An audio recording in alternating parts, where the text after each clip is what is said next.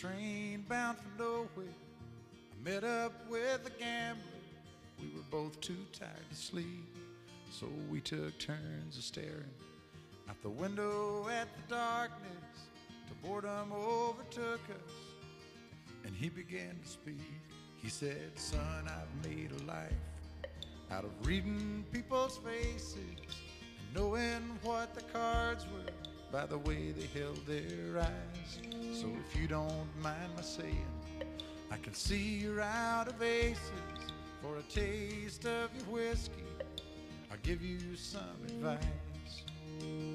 So I handed him my bottle, and he drank down my last swallow. Then he bummed a cigarette and asked me for a light. Welcome to the Draft Champions podcast. I'm here with Bubba and the Bat Flip. Now, I'm really excited to have both of you on here. Um, I've spoken to uh, Toby before, but um, I feel it's long overdue that we have uh, Bubba on here. Um, so, why don't you guys uh, spill your credentials? credentials. Well, I'm on Twitter. got better ones than I do, so goes first. I'm not going to go that far when it comes to like maybe where I work, but uh, not when it comes to winning leagues. But um, I'm on Twitter at BDentric. Uh, you can find my written content at rotoballer.com and Fantasy Sports Degens and of course the Bench with Bubba podcast, Bubba and the Bat Flip. There's a lot of other stuff when DFS comes around, but uh, that's the basics. Just for nonsense, follow me on Twitter. You'll get all the goods there. Cool. Yeah, yeah. I'm I'm Toby um, on Twitter at Batflip Crazy. Do the uh, the the podcast with Bubba, um, Bubba and the Batflip, and I'd also just give a shout out for those of you. Um, who listen to the Bubba, Bubba and the Bat Flip episodes, definitely check out uh, the Bench with Bubba stuff that Bubba does, which is also great and gives a lot of uh, opportunities for folks who maybe aren't as well known in the industry. That was the first podcast that I was ever on, so um, gotta gotta gotta give love for that. Um, and just uh, always, whenever there's a new metric on, Bubba has people on, and it's a great podcast. So check that out. Um, that's pretty much where you can reach me on Twitter and um, and on the podcast uh, those those are the best those are the best places. Otherwise, I'm invisible. Otherwise, he's drafting. Otherwise, I'm drafting. yeah. Otherwise, I'm, I'm spending my time drafting uh, Vince Velasquez for the eighth time out of 12 drafts. Got any Matt Moore this year? I don't have Matt Moore, but I do think that that's interesting. Um, yes. But what's fascinating is that when those guys get picked up, they don't just hop in in the back of drafts. You know, he's not going in round 50. Guys are now like grabbing him in like round 40, round 42, because everybody sees that and they're like, it's like the recency bias of transactions. You're like, everybody is thinking about this now. I need to do this at this moment in time, right this second. Um, so yeah, no Matt Moore yet, but I, I will get there. I hope it's one of the one of the things I find interesting uh, during draft seasons is how the draft um, market evolves, and that's I think what you're talking about. And even when we look at our draft, we'll like we did it. What we started January 15th, which was almost a month ago. I guess it was a, it was a while ago. You guys are the last uh, pair to have on the that I've had on this podcast. Save the best for last. Um, but um, yeah, like things have changed. That, that was a, that was a that was a great way to make up for it, Zach. Right there. Thank you. I appreciate it. It was a good save. So yeah, no, I think like even even our board is just like it's you can see that it would it would not have been drafted that way. And I was talking to Eric Cross already, like he took Arenado. I'm like he probably could have taken you could have he probably could have waited around for Arenado, but he did get value, or he he would have he wouldn't have been able to get certain other players that late. So things are always moving, and I and just trying to keep up with it, keep up with it's um, interesting. So um, before we get into like, we're going to look at the board for our battle of the pods, but before we get into that, I do have to tell you guys that um, um, your your your guys' podcast. Well, like again, like Bubba, Bench Bubba. I've listened to all those episodes too. I just listened to you and Dave Swan. Um, that was a great episode, and the Bench Bubba uh, um, and um, Bubba the Batflip. Like that was the first one I really got into. Like I was, I always listened to CBS and like Fangraphs um, when I was playing my home leagues. Like I had home leagues, hundred dollar home leagues, whatever. But then I got into the NFBC. I started listening to it, and I think it was um, it was the strategy combined with like the the element of like application to the high stakes leagues as well. Like you, it, it sort of spanned borders, and you got into strat you got into the strategy, but you also supported your theories really well. So um, it really was like like what inspired me to start doing my own podcast and and being able to talk to people like you. So Um, I know that they had the uh, the nominations for best podcast, but I do have to say, like, I think yours should have been nominated. I do have to give you guys credit, and um, I really do enjoy what you do. I appreciate Wow. that. It means a lot. Yeah, that's super nice. That's super nice. You think- you uh, you've done an excellent job of saving yourself from having us on last, Zach. and I am of, of course just kidding because Bubba and I did did an episode kind of on our drafts a little bit, at least the first half of them. So I know that. I did. I did listen. I did listen to that one. I think that was. I think that was good. But um, I, I don't. I don't. I'm trying to. I do listen, so I'm. I'm cognizant not to recycle too much content from from the one that from what you've already um, what you've already uh, hashed out. So For sure. um, looking at But, looking at but the really appreciate. I do really appreciate the sentiment. I want to make sure I'm not kidding when I say that. No, no, I'm not kidding either. This, this is no bullshit. Um, I, and I think this, this this this should actually mean more to you guys than the actual nomination. It, it, it does. It does. We hear Yeah, your, your we, peers, we, um, your peers, or your positive listeners, things or from peers, people. whatever you want to describe it as. I think that that, that admiration is probably um, more valuable. I 100% agree, actually. Yes, definitely. So, looking at our board, I have it pulled up on my screen here. Um, now, before we get into it, do, do- does it, does anything stick out to you, like in terms of what we, what we were just discussing, in terms of like the market moving? Um, I don't, I don't have anything planned for this. I just sort of, um, it's sort of, um, this is sort of on the fly right now. But um, like I know, I, I mentioned Arenado. Um, some of the other, um, just to sort of get us warmed up, some of the other, um, when I was looking at uh, Cross's team, um, I was telling him that um, he probably wouldn't have been able to get Kirilloff, Kirilloff and David Dahl where he got them. Just he got them a little bit later than he would have like than he than they're sort of going now in in uh, the market in these DCs that I'm playing. Probably some obvious ones are I'm sure there's some closers that um, like uh, JB Wendelken probably. Uh, who got him? That's Um, Rob got him. And then Deek, Well, and then course he Dietrich. I think yeah, Deek, sorry, Diekman. Uh, Bubba, you got him. I got around Diekman, yeah. Now, um, I think those guys are probably getting put. I think from what I see, they're getting pushed up a little bit, uh, just because Mm-hmm. the, the, I think we did this right when maybe the news was just coming out about like some clarity there. Um, I actually just I'm in the, the DC I'm in right now. I took Diekman, and then after I took him, there was news that the Oakland A's wanted to like I guess shore up their bullpen more. I don't know what they mean by that. I don't know if they're looking to bring in like a Melancon, which is sort of what I'm afraid of, um, or maybe they want to get in, bring someone else in that maybe would be set slide into the middle innings. But then I, I, I think I, I think I took Diekman probably earlier than you did here, and then I think I was I'm at pick like two, 360 or 380 or something, and I, I, I just went in and I got Wendelken because I felt I felt pot committed. So I don't know what your thoughts are on that because the situation's unclear. But um, I like to so I like to if the situation's not clear, then I like to get both of them. But it might be a waste of two draft picks. It's tough. It's tough this time of year because I, I could look at about four picks I made I probably wouldn't make at that point in the draft or at all. Like Rowdy Tellez in round 17, that would not happen at all. Not not a chance at all. I, he's slipping much, much farther now, so I wouldn't touch him. Jordan Romano, who's on my team. I think that I think those moves happened when Toby and I reviewed our, our team. I'm just like banging my head against the wall going, Toby's smiling Great. with his Blue Jay hat on right now. Oh yeah, he's he's laughing at what he's doing. Um, but This is so my those anti-Vlad Junior. yeah, it's his That's anti fine. Hat. As long as we get Luis Castillo for him, you know, obviously, you know, I'm a, a Jays fan. If as long as you get Luis Castillo for him, then I'm happy. Who, Good- who, good luck. who drafted Vlad Jr. in this draft? I. Ah, Matty Williams. All right. Uh, We'll save we'll save that analysis for later. Okay. So sorry to go on, uh, Bubba. No, I was just saying there, there's picks like you're talking about guys moving. Um, you know, Tellez is falling quite a bit. We recapped the corner infield last week, and he's one of the big followers at corner infield. Uh, Jordan Romano is not going to be, you know, they went and got Kirby Yates and whatnot. So th- those are two picks right there that I know I wouldn't even probably make, let alone at that point in the draft. Uh, we'll talk about another pick pretty soon that uh, I'm, I'm kind of my closing situation. I liked it that then, but since I've done deeper dives on closers, like potential closers, I'm kind of mad at myself for uh, not grabbing certain guys. So, yeah, the more you get into draft season, the more you realize that drafting early has tons of perks, but also has a, a few uh, downsides at times. Well put. I think Sim. I got Lucas Sims. I don't think I would have taken him where I took him anymore, obviously, because of the news that the news that came out today. Supposed to be minor though. Supposed to be minor. I hope so. said, I, I, I, Lucas Sims, like you know, I, I draft early, as you guys know, and um, things have been working out relatively well as as players sort of fall off the board. Um, it's it, it's sort of like um, chipping away. Like I, remember last year when Adam Jones went to Japan, I'm like, okay, no shares of him. That's one little tiny victory. Um, but um, there's nothing. Everything so far has been positive for me in terms of the initial news, um, except for that Sims news because I'm like I'm almost like 50% invested in Lucas Sims in my drafts. So mm-hmm. that's somewhat large for me because I've been taking him not late, like in in the in the in the 20s.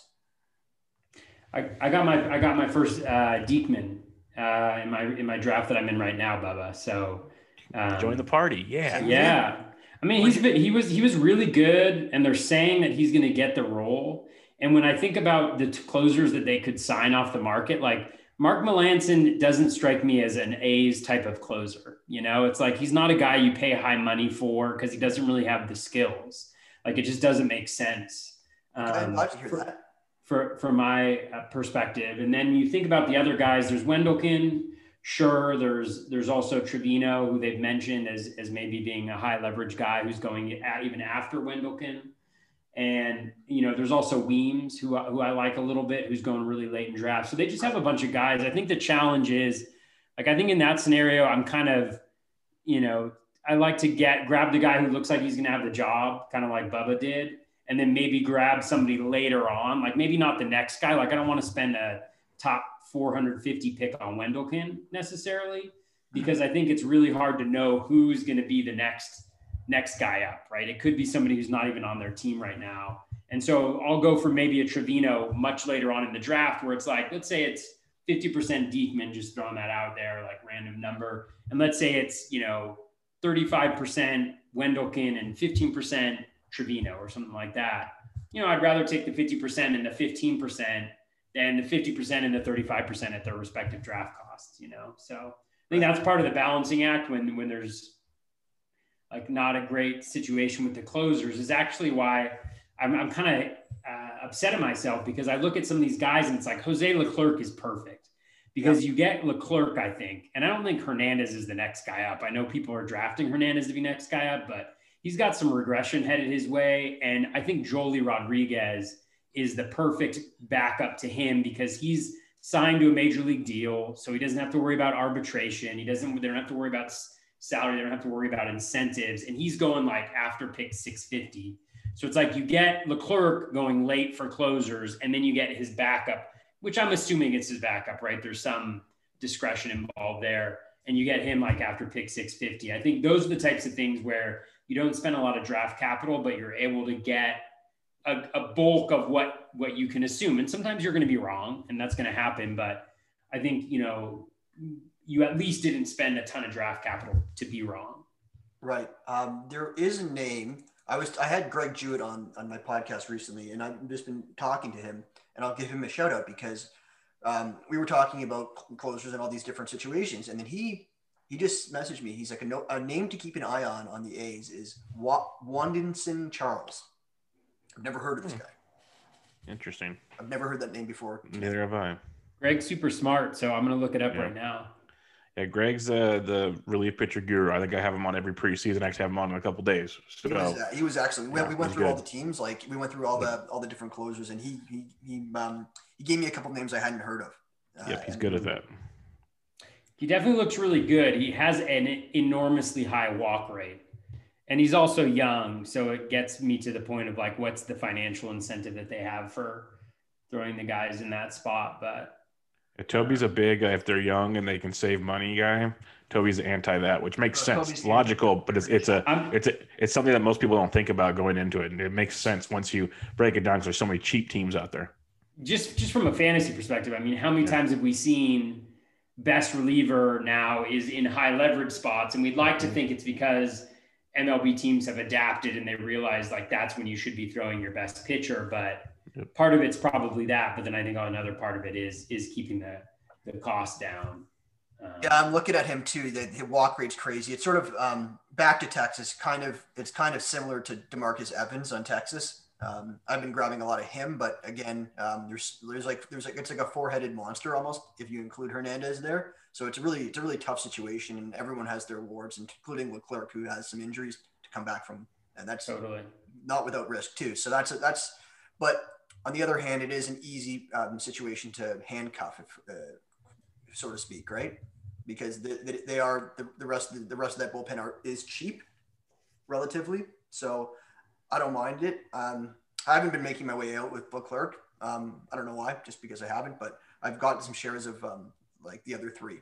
Uh, mostly, mostly Evans and Joely Rodriguez are my targets, but that's who I'm ending with, uh, ending up with there.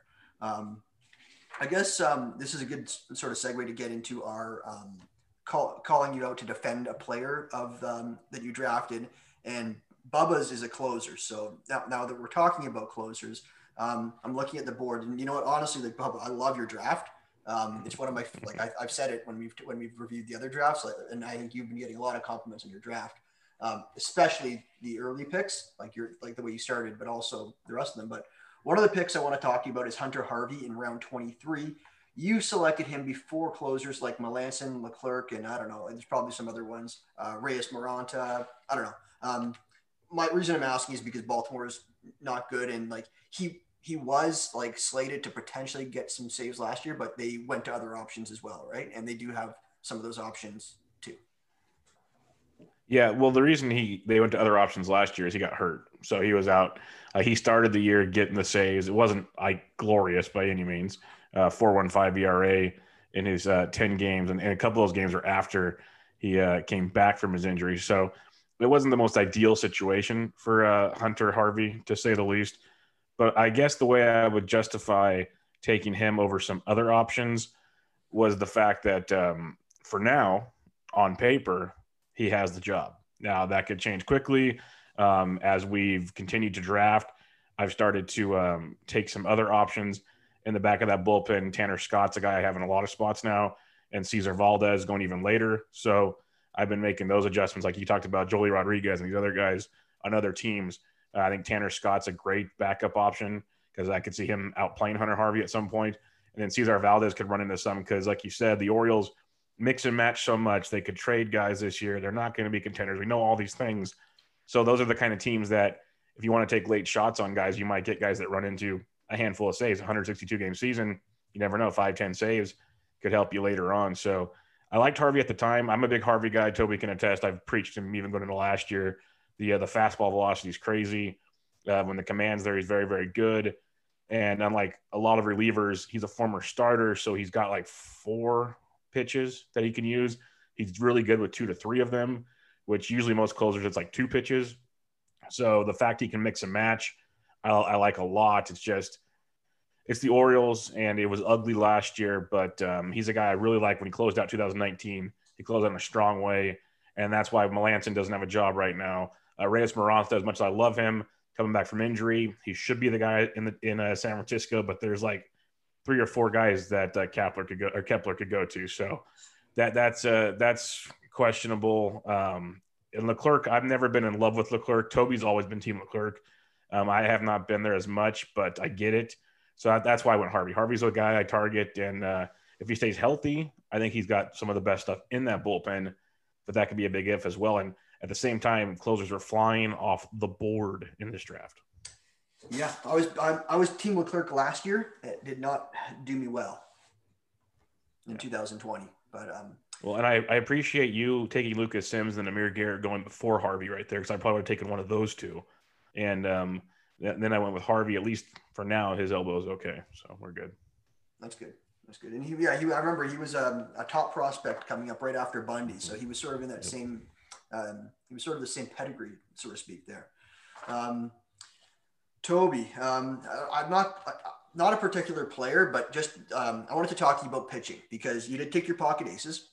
Your, your head, you have your head, your, your head is in your lap right now. Um, so you did you take your pocket aces. Uh, you took Darvish and you took um, who was your? I'm just pulling it up. Nola. Nola. My first. This is like, the first time I have Nola on any of my teams. I have, I think, 12 teams now. And this is the first Nola I have. Even though I like Nola a lot, he's just been in this zone for me where it's like, you know, if I draft late enough, it's like a Giolito Darvish, who I both have ahead of him. And then if it's later on in the drafts, you know, I guess I haven't been drafting around like 10 to, to 12 or something like that, but I finally was able to get him. which was nice. That's good. What, how does it feel having a Nola share? It feels good. You know, I think he's, um, I think he's good. I think he's getting better. I think he's got the, um, he's got the pitch mix change that he used. He's got the, he's got the change. He's got the curve, both really good pitches, high ground ball rate. So I think everything that you're kind of looking for, I think he can do. Um, the ballpark isn't ideal, but that's about the only thing that I can kind of, you know, be a little down on him for. Right. But I'm, I'm fine with him being my, my number two or, or, or my ace potentially. Just think it's a matter of who you get after that. Right. But I felt I felt okay. I wanted to get Giolito here. I wanted to get Giolito, but Rob snagged him right before me. Rob. I know. Pull hitter. Rob was a massive pain in this draft, and I, I, I say that with the utmost respect. yeah, I it was. He got me a few times just getting guys. I do not enjoy drafting with Rob. I do like him as a person, but not as a drafter. With as a human being and a podcaster, he's he's he's he's a good guy. Top notch, but draft drafting with him is not not a lot of fun. Um, I can enemy. I can say that for sure. Um, but I yeah, like you mentioned it's about what you do afterwards, and that's what I wanted to ask you about because mm.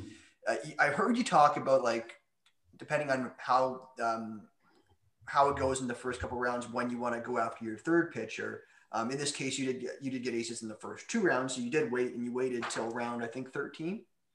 So my question for you, I guess, is there's there's there's so much to analyze in terms of like a lot of moving pieces in term um, with respect to when you um, when you draft your pitches in the beginning rounds. But in this case, where you've gone pocket aces, you've waited to draft Smyly, Price, and Keuchel, your uh, three-headed monster of left-handed pitchers um, there.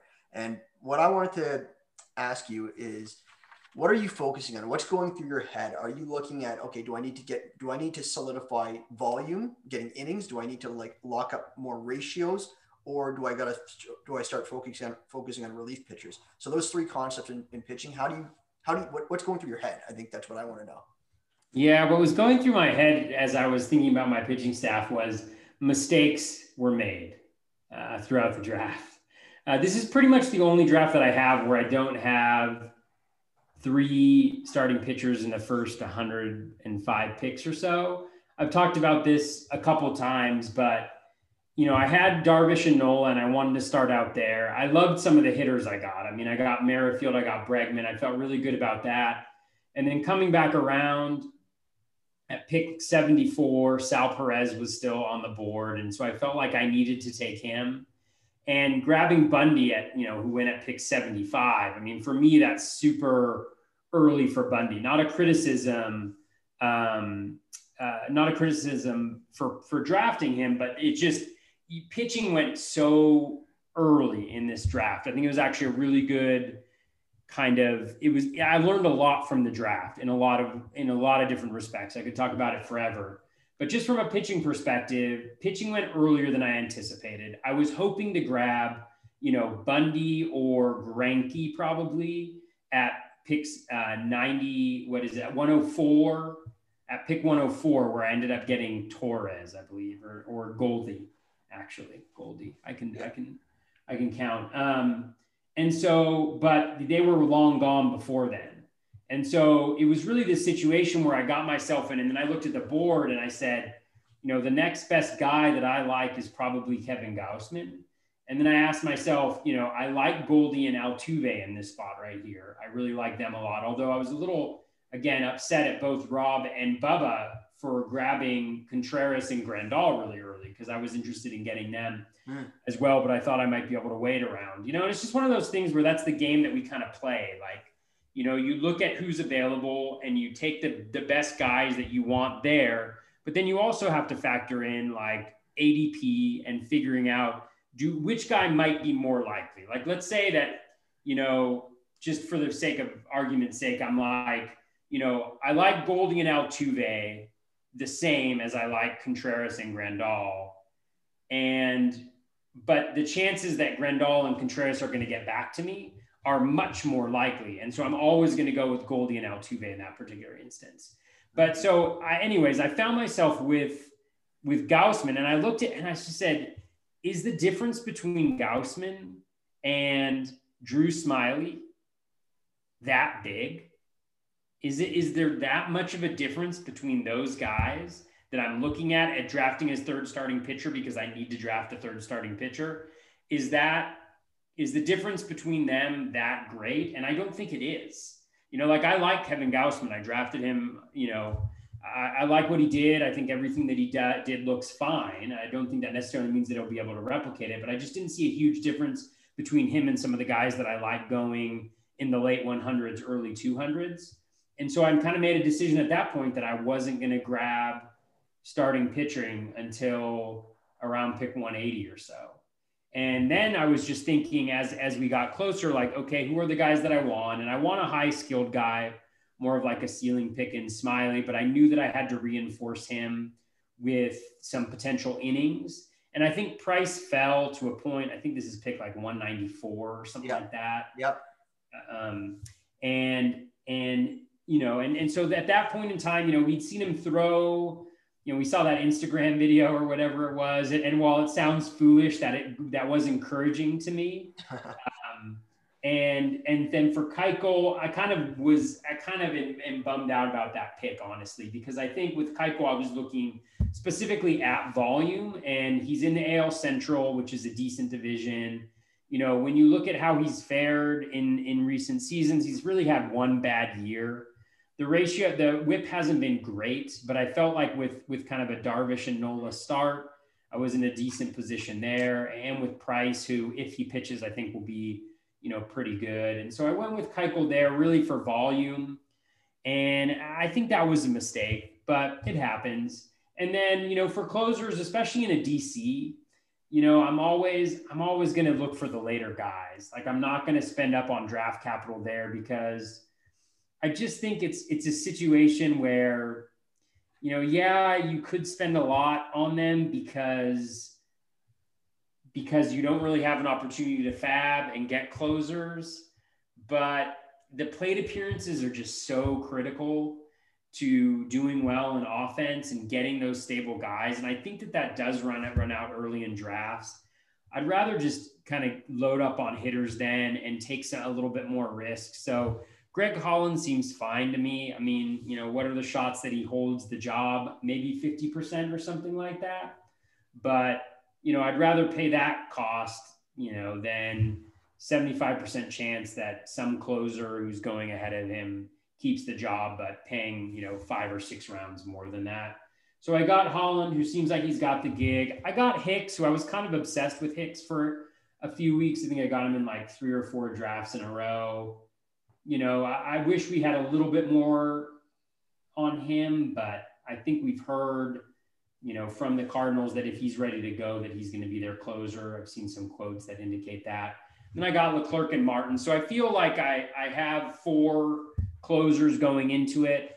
You know, at least two of them will probably lose the job during the season. I hope two of them keep it. And then maybe some of the speculative closer types that I get later on will will do well. I got like a Scott Barlow to back him up. Anyways, that was an incredibly long answer to your question. And you also got um, Alex Reyes to sort, sort of back up Hicks too. So you, you, yeah, you, you somewhat um, dabbled into the handcuffing strategy. I don't know if it's on purpose or whatever, but I, I like to call it that. Um, I mean, and part of the handcuffing strategy too is get a good handcuff. Don't just get a guy who's a handcuff for getting a handcuff. Get a guy who's good. Like Barlow is arguably better than Holland. You know, Reyes, I mean, you know, him and Hicks are actually pretty similar, I think talent wise, mm-hmm. but it gives you at least second chance and you're not spending all that draft capital or getting a guy just because he might be the closer. I like uh, Maton as well. And Bubba, yes. you took uh, Wittgren. I like both of those picks because the more I think about it, the more they could, like what you were saying in terms of the arbitration, they might, they might um, hold back Karinchak I don't I don't see them. I don't see Clase. I don't know why. I just don't see that as a closer mm-hmm. this year. I, I, just don't see it. I think he's going way too high. I'd, I'd, much I'd rather have either of those two guys you guys drafted straight up than Clase. Um, yeah, I mean, not sure how. To, yeah, he he's not a he's not a closer type to me at all. I mean, he throws hard, and everybody looks at the hundred mile per hour staff. He doesn't that's have swing what, and miss stuff. He doesn't get strikeouts. He walks a ton of guys. It's the exact opposite of what you want as a closer. Right, that makes sense. Um, going back to um, looking at Bubba's team here, um, why don't you go through some of the picks? Like you did take Grandal, um, and then uh, you waited. You waited for a while on closer. You got you got some you got some decent stabs. I'll call them at the end. But um, what what um, is there any um, is there anything that you're really happy about on your team, Bubba? Well, um, I guess the flexibility I don't mind. That's why I like Joey Wendle. I pretty much have like every DC team. He's got three positions, so I, I jump on that. Tommy Edman's, another guy I have everywhere, even though people think Edman's horrible. Which okay, he's leading off for the Cardinals. It works for me. Um, so I got those two guys that can play all over the infield, which will help a lot with uh, as the season goes on for sure. Uh, Kurt Suzuki, I liked a lot. Then they went and uh, could, yeah, I got him to kind of back up my Max Stassi, so it kind of gets me one catcher out of the two type situation to kind of play that one out. Other than that, it was just grab a lot of uh, pitching depth late. And that's kind of a strategy I've used in a lot of these. I'll give credit to Phil Dussault. He explained it in a way that I understood and made a ton of sense. That if you get the the hitters you like early on, have a couple backups here and there, you should have a bunch of pitchers that you can rotate through because a pitchers majority of the time get injured a lot more than hitters, and b you have that flexibility that you might uh, hit on a couple that come out of nowhere and are absolutely studs, and you can roll that direction. So there's a handful of guys uh, that I grabbed late that are going a lot earlier now, but I'll take my chances on. Like you mentioned, Wittgren, Chris Archer. I loved getting. I just made like a joke about it when I picked him in the league, and I think if he's healthy, he's going to pitch every fifth day for the Rays. So, and they need they need guys to throw innings. I think he's there. So, we'll see what happens. It's going to be interesting. But I, I, I took a lot of stabs late on potential closers and hope that a couple of them land. Yeah, that's. I think that was one of, one of my questions for you. Is like, like I noticed you did that. Um, you did um, really hammer the pitching late, which um, I did as well to a degree, and that's something I try to do because I feel like in these DCs, you got a nice little like um, pocket um, in rounds like I'll call it like 28 to 38 ish. Um, just throwing that like maybe it's different, but like it's around there where like after that, the hitting, like you're not going to have consistent anything for hitting. Like even like those are like where your platoon bats are. Guys like, um, guys like your Tyler O'Neill's, like guys with uns, like some sort of uncertainty. That's where you find them there, and just to, to put it in. But after say after you're in the round 40s, there's nothing. I find like mm-hmm. basically there might be the odd duck, maybe prospect that you think is going to come up, but it's it's over after that. Whereas pitchers, you can there, there are pitchers there that are serviceable, relievers or, or, or starters uh, do you agree with that, Bubba? And like, in what was your sort of focus in, ter- in terms of like the the profile of pitcher you were looking for there, or, or um, and would it matter? And would that change based on what you've already done in the draft? No, I 100% agree with the hitters late thing. It's like I got my fourth catcher. I got Jed Gyorko because a he'll he'll he has those runs where he's good and he has multi-position eligibility. Mm-hmm. It, there are guys that don't have any guarantee playing time. You look at a lot of the guys that got drafted like Edwin Encarnacion is not even signed right now. Um, there, there's so many. E5 got signed. No, is Jed Gyorko signed? Uh, I don't think he is either. No, see that's the thing. Is like all these guys are just Ryan Braun's down here. There's all these guys that they're taking chances on. So you're kind of hoping because there's really nothing available except platoon players, like you said. Um, when it came to pitching, my profile late was either starting pitchers with innings like Danny Duffy, Chris Archer, like Lester and Fulmer aren't sexy by any means, but they're going to pitch every fifth day. You can decide when the, the you can play them when you want. Like I wanted Porcello, he went right before me. Thanks Rob DiPietro yet again. So um, it's stuff like that for my late pitchers. I just want guys that are going to throw innings. Uh, you can take chances on younger pitchers, but we know they're either going to get babied in innings, they're going to miss starts. There's going to be some headache involved. As long as Archer, Lester, Fulmer, Duffy are healthy, which could be a big if, they're going to pitch every fifth day regardless of if as long as they're not blown up, they're going five, six plus every time out, which in the grand scheme of things with no FAAB, that's pretty important. Um, and then when it came to relievers, I want a next guy up or big time strikeout guys. I want either, either or so you can you know help your ratios, get some strikeouts, maybe run into a win here or there, and play that game, which I think some of the late guys give me in the draft. So it's just kind of a mix and match of things. You mentioned Greg Jewett. You follow, you know, get his sheet steal, get his uh his uh, email that he gets, and he'll have a ton of names on there for you to target. Yeah, for sure. I like all I like all these pictures you've targeted here. Um, they all they all fit that mold. Um, like I like Lester a lot. You got you got Archer before he was signed, so that was that was a nice little boon for you. Um, what was I to ask? I was to say, how do you like? I'm relatively new to playing these DCs. It's my second year playing them, and what, last year coming into them, I just it was hard for me to wrap my head around when would I ever start Rick Porcello. Like I know like uh, the concept is increasingly relevant that it's you'd rather stream hitters and pitchers, and we'll get into that with our FAAB discussion. Um, but like if you're if you're really hesitant to be streaming pitchers that are going to blow up your ratios, like how how frequently in these DCs do you find yourselves using um, guys like that? I'll let Toby answer that question because he's played a lot more DCs than me. I, I just I just get familiar with these guys uh, playing like DFS. You know when to roll the dice, when not to, mm-hmm. based on matchups. But um, Toby is the D, much more DC oriented than I am. Yeah, I think it. I think it depends. I think part of part of grabbing them is just purely volume, and so that you have guys like Porcello. I mean, he's been a starting pitcher in the big leagues now for like ten years. He always throws 180 innings. They may not be good innings, but they actually are innings that exist. Which later on in the draft, a lot of the guys you're taking are guys that you know, I think to Bubba's point earlier, like with hitters, it's probably like 25% chance they even contribute.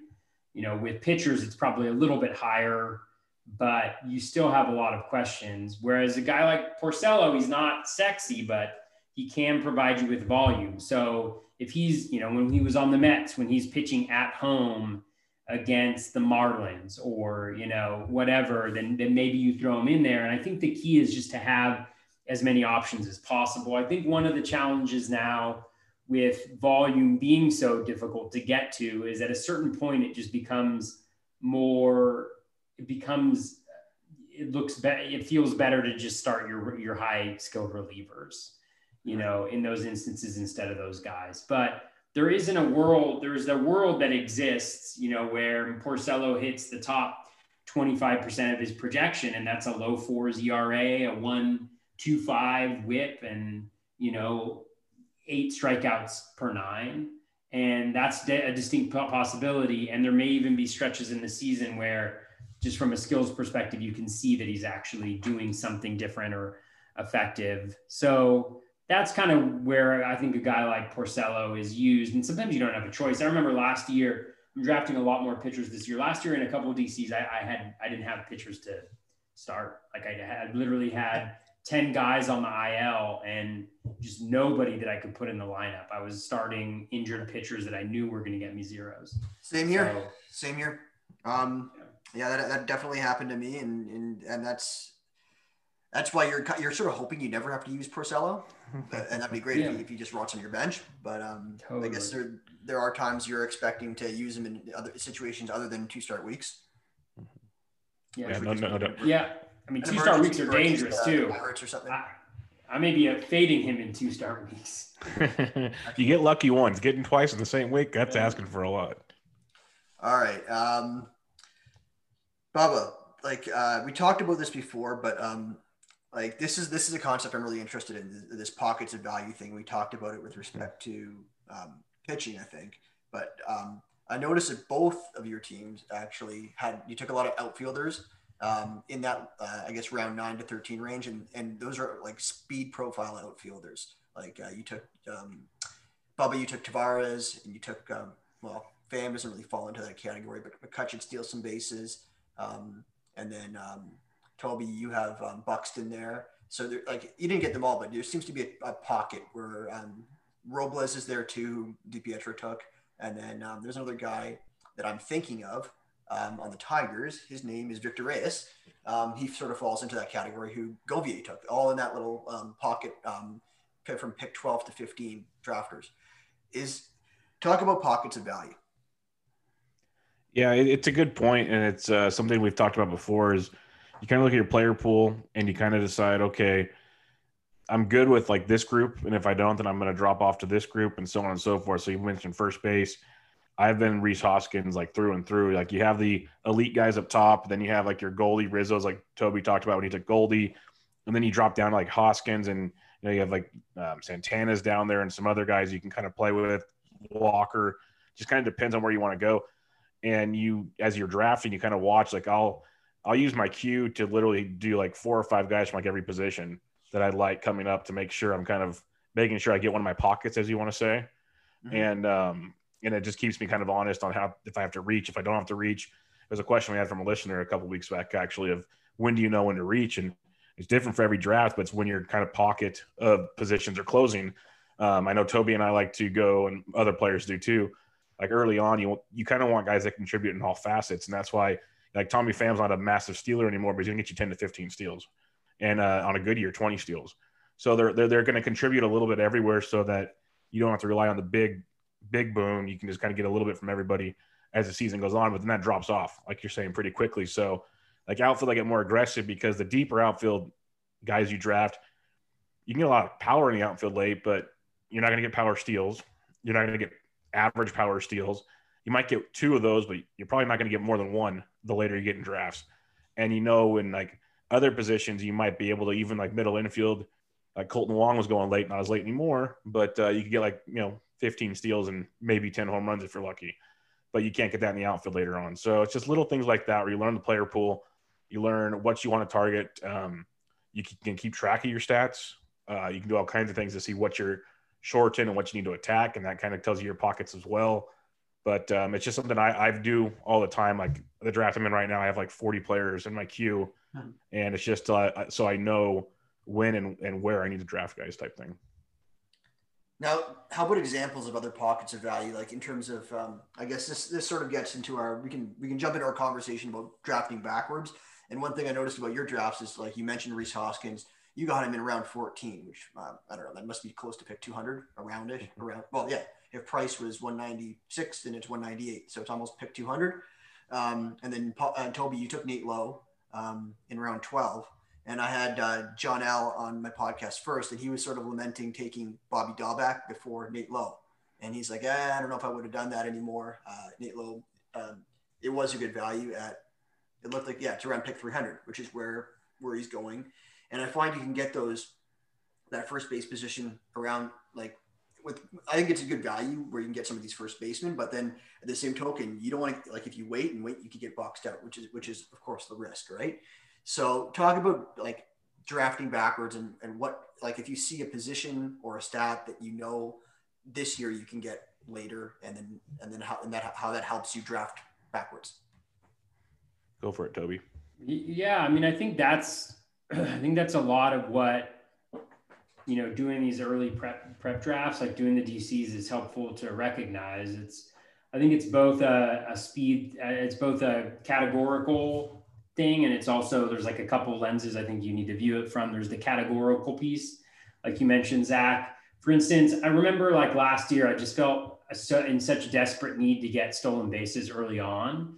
And i still feel that way now but i do feel like there's a window in which stolen bases are available uh, in in that in those kind of middle rounds you know you have like a tommy edman you have like a leody taveras and there's always going to be you know a larger range of outcomes for them that includes being god awful or, or not even playing mm-hmm. you know mm-hmm. when you take some of those guys but knowing that there's those high upside guys that you can get i think the challenge with dcs always is you know is, is you don't have FAAB to lean back on so i feel more comfortable taking those types of guys you know later on but um so I think there's recognizing those pieces, like home runs later on. I just think that there's a ton of home runs available, right? But it's also recognizing that if I'm going to wait on first base, I think Bubba mentioned a bunch of the first basemen that is kind of a late pocket. Like if I miss out on some of the earlier guys, you know, after Goldie, it's just like I'm just going to wait. I mean, I kind of like Josh Bell, but you know, there's Yuli Gurriel, there's Carlos Santana, there's Nate Lowe, there's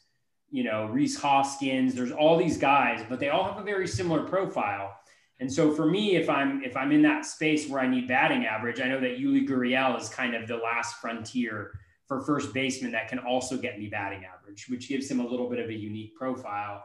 Whereas some of those other guys are kind of a little bit together, but recognizing where they where they might um, struggle. Similarly with shortstop, I mean, shortstop, everybody's like shortstop's so deep, it's so deep, it's so deep. It's so deep, but you also have like 15 guys going in the top 50 picks. And once you get out of there, you know, the guys are maybe a little bit more weak and there isn't as much speed.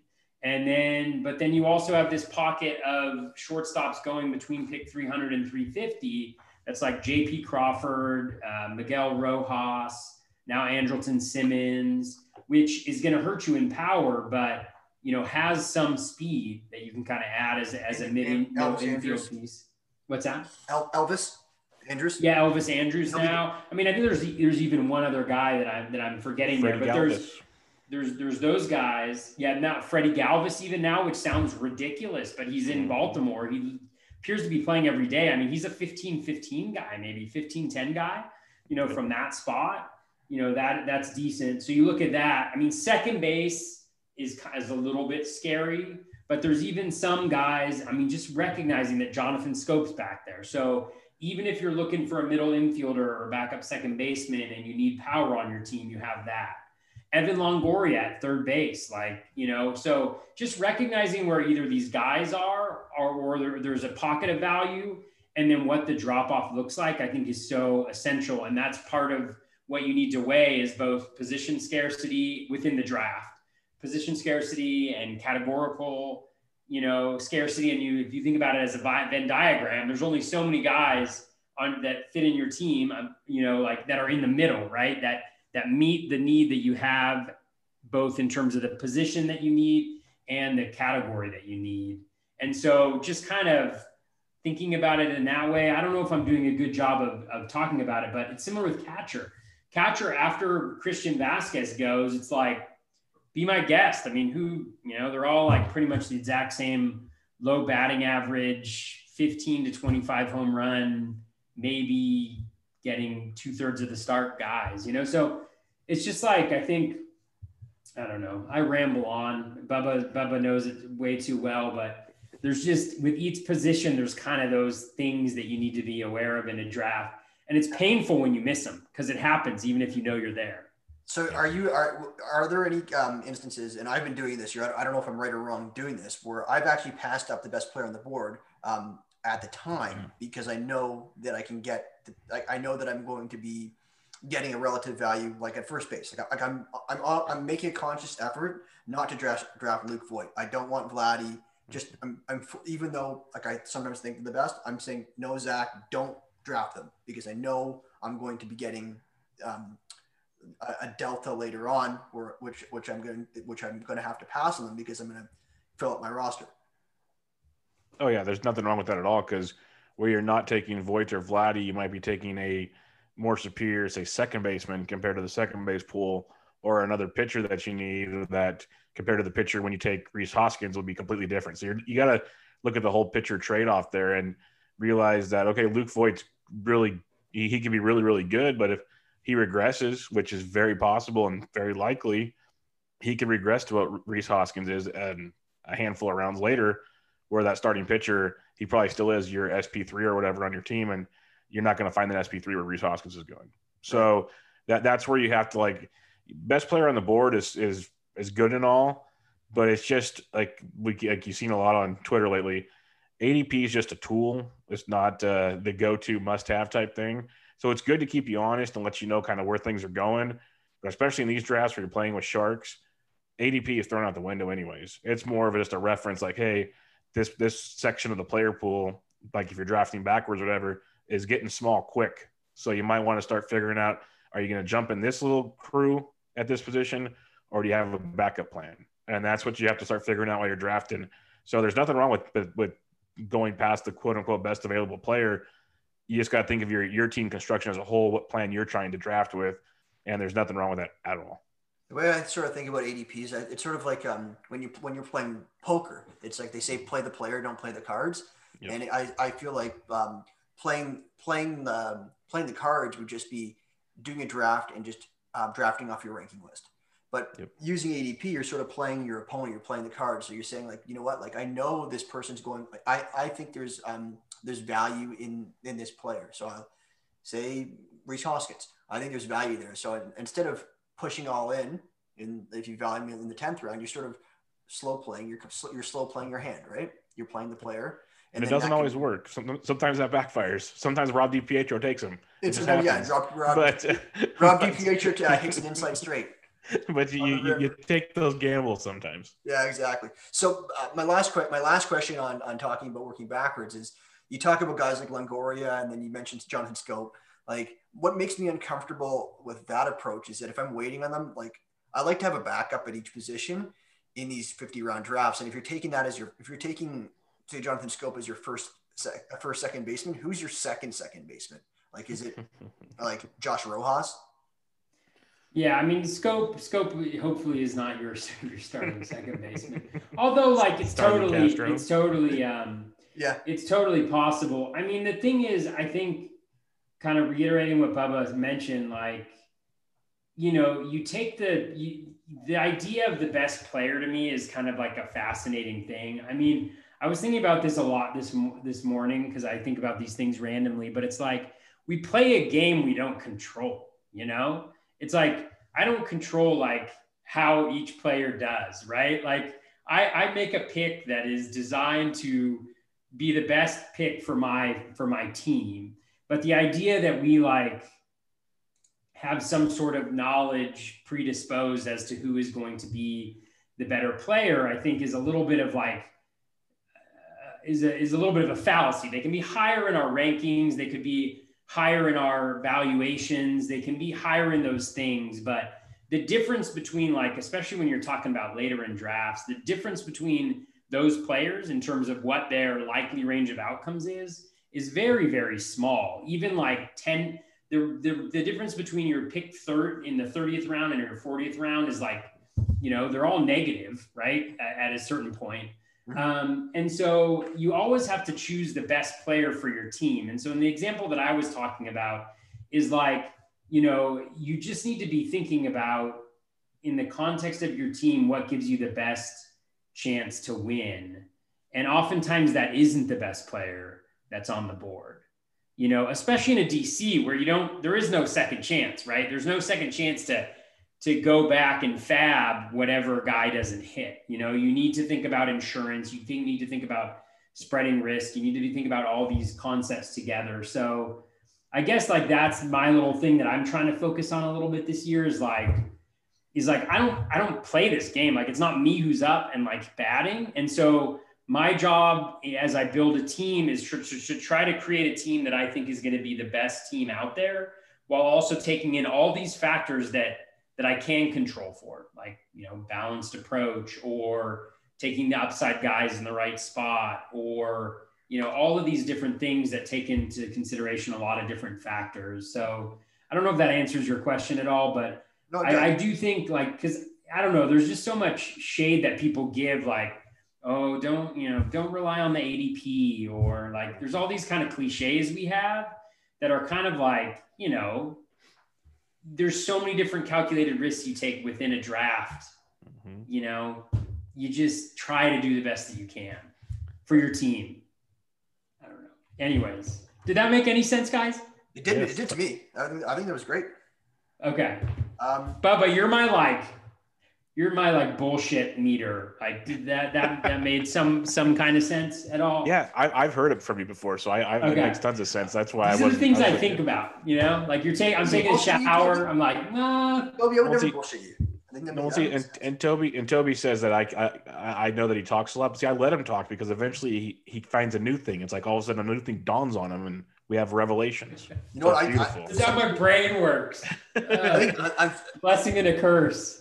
Honestly, like I, this baseball season, I've been more immersed into it. Like I just start things start popping in your head that you don't even like without even you wanting it to happen. Like I'll, I'll tell you, I'll tell you, um, tell you an embarrassing story. Actually, I'm. Uh, I was um, like when I go to sleep, I'll sort of like doze off and I'll like talk a little bit and then I was like, actually, it, like I'm doing these drafts, and they they, they run until the, the clock stops at 2 a.m. here, so it's it's late. So I'm. It's, it's brutal. I feel bad for East Coast people, by the way, being a West I'm Coaster like, literally on these drafts. I'm in bed. My wife's in bed, and I'm like dozing off with my phone, and then um, I'm dozing off. And I sort of talk, but like I talk a little bit as I'm trying to go to sleep, and I just go, uh, Kim, because I was thinking about drafting like uh, uh, Kim. The next morning, she's like, "You were saying Kim in your sleep." and I'm like, no, I was like, look, I was trying, I was about to draft uh, this guy in the Padres. so, but I, I don't know. I'm just all these things, just like, yeah, it's just like, it's just so like on your mind right now when baseball season's about to start. Like, just random things. Like, I'll just like, I'll, I send you random things. And like, I sent you like random like ideas that might like give you an edge. One thing I was thinking about today, actually, and this wasn't like in our agenda or anything. Um, I'll preface it by saying that Schwarber wasn't that good last year, but the NL Central, I was looking at the, the handedness of the pitchers and like how many lefties are in each division. There's four lefties, which is a small amount in the NL Central that are projected to be in the starting rotations, which is a lot. Like for for perspective, the AL East has ten because like the Jays have three now with Matz, Robbie Ray, and Ryu. Um, now Joc Pederson just got traded to the Cubs, and he's a lefty, right? And he's predominantly been a platoon bat, and but they're saying that he could be batting against lefties too. But like that's something that like I don't know how to really make that applicable, but like the left, I'll just tell you the lefty. And I was looking a little bit further. The lefties that are in that division are I think Lauer, your boy, um, who's eh, not that great. Wade Wade Miley. Excuse me. Excuse me. You invite me on this podcast and then you criticize Eric Lauer. I, I fully support you there on that one. How how dare you? I was looking at his stats. Was was it him that I think he had? I think he has. Was he the one that had that has re- reverse splits? One Of the, one of these guys does. I think. Okay. I'll, I think it's My, I think it's Miley. Wade Miley was actually decent against lefty. Like he had a good record against lefty lefties in a small sample size, but he's like no, he's not a top end pitcher by any means. Wade Miley, and then you have um, who else is in that division? You have um, um, Steven Brault, Cardinals, who was I think equally good against lefties and righties last year. He was good. Um, and then who else am I missing? The other lefty. Steve, oh, Steven Brault. Correct. Steven Brault um, was actually was so either I forget I was looking it up Brault or Lauer they had actually reverse splits so they, they the lefties performed better against them I forget which one it was but anyways those those are the only two um, so those are the only four lefties in that division and I think the the AL Central if they sort of crossover like that this year play I think there are some matchups um, in like NL to AL in the same um, Central versus Central like there I think it's I think it's I think it's like an, a typical 162 game schedule Right, I, but I think like the um, the interleague play. Um, that's what, I, I didn't mean it was okay. last year. I think the interleague play, like I think divisions stick with divisions. I'm pretty sure.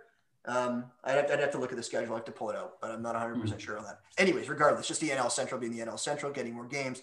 Joc Pederson. that's a small point. I know I've um, already spent probably too much time on this small point, but that's just something, just something I thought about. Yeah. It's definitely a way to increase their uh, their quote unquote respected value. That's for sure yeah, maybe the, maybe the Cubs were thinking that because like things haven't really changed. Like, things haven't really shifted that much. Bauer's out of the division, but that's not he wasn't a lefty, but Darvish gives, gives you a little bit more, I guess, hope with um, just a little tinge more hope with Joc Pederson, I guess. Mm-hmm. Like, but like I said, Schwarber wasn't that great last year, and he got he was facing all NL Central basically. Um, next thing I wanted to discuss with you guys, and we were uh, this just came up today, is the ball being uh, the ball being deadened. There was an announcement today, so we were talking. We have our we have our we have our group chat. Um, um, and by the way, Toby, you're you're awesome in this group chat because there's so much going on, and like I don't think either of you can keep up with all of it. Um, no. And, um, not not a chance. Like, um, it's funny because like there's been so many times where like everyone posts news as soon as the news comes out somebody posts like the news just to just to show everyone just to like get everyone's thoughts and then Molina got signed today. Toby, you're not usually in the chat, but then somebody, I think, I don't know if you posted the Molina. Did you post the Molina news? No, Matt Williams, I think did. Yeah, he, Matt Williams did. And then you just you chime in, you say, sort of have, you have your mic drop moment. You're like, yeah, I guess this league's wrapped up now because you, you drafted uh, Molina. I think people were like, we were there was yeah. some I, I drafted I drafted Molina, I think, and then like the next day there was an article that came out like Molina considering retirement. Yeah, you know? and I'm just like, uh, God, I think I drafted a, another catcher like high up for that reason. Did I? High yeah, up, like um, you had Salvy Perez in round five. Oh yeah, maybe maybe not. I think maybe I Jonah yeah, Heim. Actually, Jonah Heim might. I don't know if he increases or decreases his value. But I don't I don't understand that. I mean, I in my current draft, somebody drafted Jonah Heim at like pick 400, and do people not realize like Jose Trevino was really pretty like, good? Decent. Yeah, like he his projection is it's not is bad. Very good too. I mean, he was mm-hmm. he's really good contact, had decent and Statcast metrics. he was hitting like cleanup for the Rangers the last like few weeks. Yeah, he's like he's like 28, 29. Like yeah. they need a backup catcher. Every people were drafting Sam Huff in like the top 400. That's the those Huff the people who backfired from the early drafts. Like you see, drafting early can be helpful. That's where it could hurt you. That, but that's understandable too because Kirk, if he plays, and he still has a chance to play. I mean, guys can get take, injured. Like if he plays, he's a he's he's a league winner. Like if he plays as a DH, so trying to get a league winner at pick 300 or something like that is a different story than drafting Sam Huff. You know, 20 to 30 picks later. You know, it's like don't draft strategy. a guy with a 40% K rate. Yeah. So what was I saying? Um, yeah, actually, you. Um, I was looking at Heim because I drafted uh, Sean Murphy in this draft, and then I waited just a little bit too long, and you, and you snatched him away. But where what was like what, what were we talking? We were talking about the Baseballs. ball, and then we were talking about yeah, something. So we were yeah we were talking about the chat. And then you come in and you said you know what league's league's over. We, I drafted um you were sort of just being facetious, and you were saying league, league's over. Um, I, I got Molina. And, and another time you, you chime in, and I think uh, everyone like during the draft, everyone was like sniping everyone, and well, not sniping, but everyone was getting mainly Dave. Um, Dave McDonald was saying in the chat, and I think Matt, they kept saying, "Oh, I wanted this person, I wanted this person," and it was just going on and on and on. And every time somebody was taking them, everyone's like, "Oh, I want him." Like, of course, it's a good pick. And then Toby chimes in like I don't know where he's like, "You know what? If you want a guy, you should draft him." so I well, I think I just think it's funny because we get in these drafts. It's like pick 340, you know, and it's like, guys, there's no sniping at a certain point. It's like you have an opportunity to draft these guys, and it's all actually, you know, um, uh, draft cheat. Uh, Peter Christensen, he had a really he had a really good thing about this after the drafts last year, where he's like, you can't say you're really like a guy and then not have shares of them because then you don't really like that guy, right? So because it's like, I mean, there's reasons to like every player, but it's like the guys who you get repeatedly because you're drafting them earlier than other guys are the guys you really like. And so I understand that people are just having fun and being like, oh, it's fun to like share in the like, you know, I really like this guy, but it's just, it was, I, I just think it's funny. So I just, I had to weigh in to be like, oh, you you wanted to draft the same guy that I drafted at pick 415? Like, guess what? You could have drafted him like, you know, he's worth a dollar at that point. So like you could have drafted him, you know, for two dollars like three rounds earlier.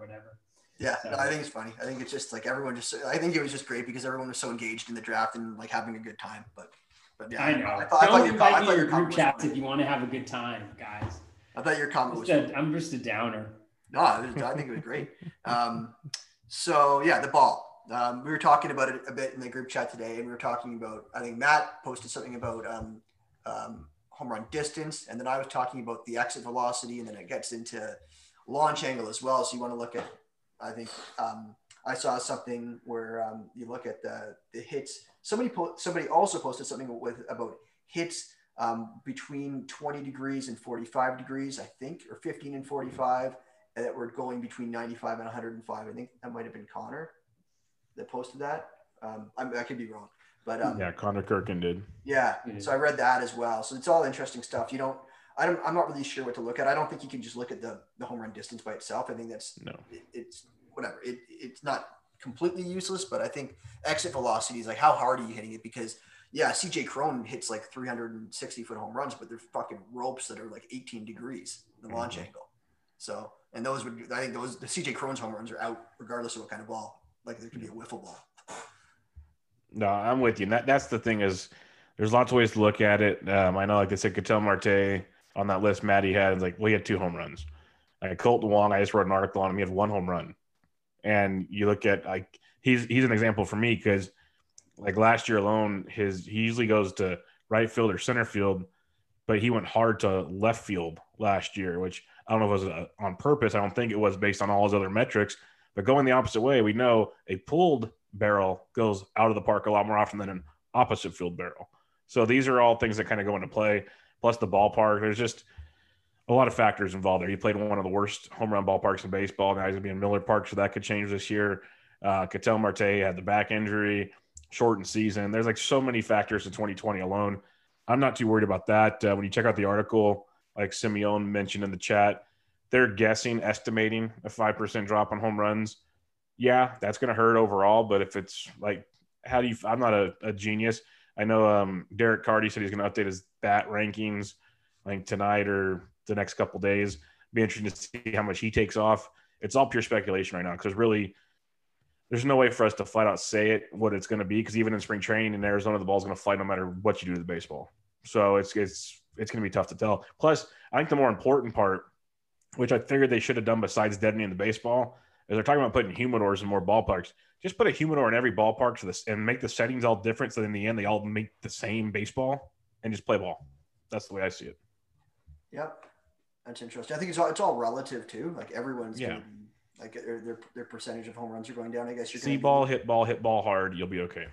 I guess the home run hitters are going to lose the most home runs. So I guess if you put all your eggs in like an Alonso basket or a Eugenio Suarez basket, maybe like a little bit, it's going to hurt you a little bit. I don't think those are the dude. I don't think those are the guys. those balls gonna are still flying out. Right. The- like they're, It's Yeah. it's gonna it's gonna hurt like Brandon Lowe. Yeah, I don't know. I haven't looked, I haven't looked at him specifically. I'm just off the top of my head. I could be totally wrong, but Yeah. those are the kind of guys that stand out that Biggio. are going to be. Biggio's a guy. Yeah, Biggio was on this. Wow, Wilmer Flores, the Giants, stuff like Exactly. that. Biggio, I'm, I didn't come out here with the Blue Jays hat to denigrate every Blue Jay that comes up in these conversations, but Biggio's max exit velocity in his career is 104 miles per hour. That's not good, Bob. It's like literally, it's like Billy Hamilton has hit a ball 104 miles per hour before. I mean, it's a major issue. So I do think it's a big Biggio thing, but I think that the challenge too is I think you need to look at you need to look at batted ball spray and like consistency of that. There's very few guys that can pull the ball down the line for home runs consistently, but there are certain guys who can do it, and those guys aren't going to be hurt as much. You know, I think it's like your middle guys that are going to be hurt the most. You know, you're like the guys who all of a sudden have been hitting 20 to 25 home runs that used to be at like 15. But I think it's all conjecture. And, you know, I think the biggest thing for me is pitchers, actually. I think fly ball pitchers is, are the biggest beneficiaries of this because I think always like a guy like Max Scherzer, even, you know, Scherzer, you know, he was a super high fly ball pitcher throughout his career. And he, he did, he was very successful in doing that. And I don't have his stats in front of me, but like, you know, those are the types of guys that are hurt by those balls that just like kind of get out of there because of the Bauer? volume that they're giving up. Yeah, Bauer Bauer actually improves it. It was funny. I was in a text chain with some of my buddies, and they were like, they're Mets fans, and they were like, just tell me that it hurts Bauer, and I was like, no, It it actually helps him out. Yeah. Well, so like, I think that's an interesting thing to look at is is your fly ball pitchers. It could actually benefit them just BABIP wise. It's kind of like uh, Joe Sheehan was talking about it on on Twitter, where he was just saying like, "Oh, you you you didn't like three outcomes. Now you're going to get your two outcomes, right? Mhm. You're going to strike out, walk, and you're going to hit a fly ball that's an out now. You know, instead of hitting a home run." And it's not totally true, but it's kind of true. You know, so like Alex Fast tweeted out the top 10 home run to fly ball race in 2020.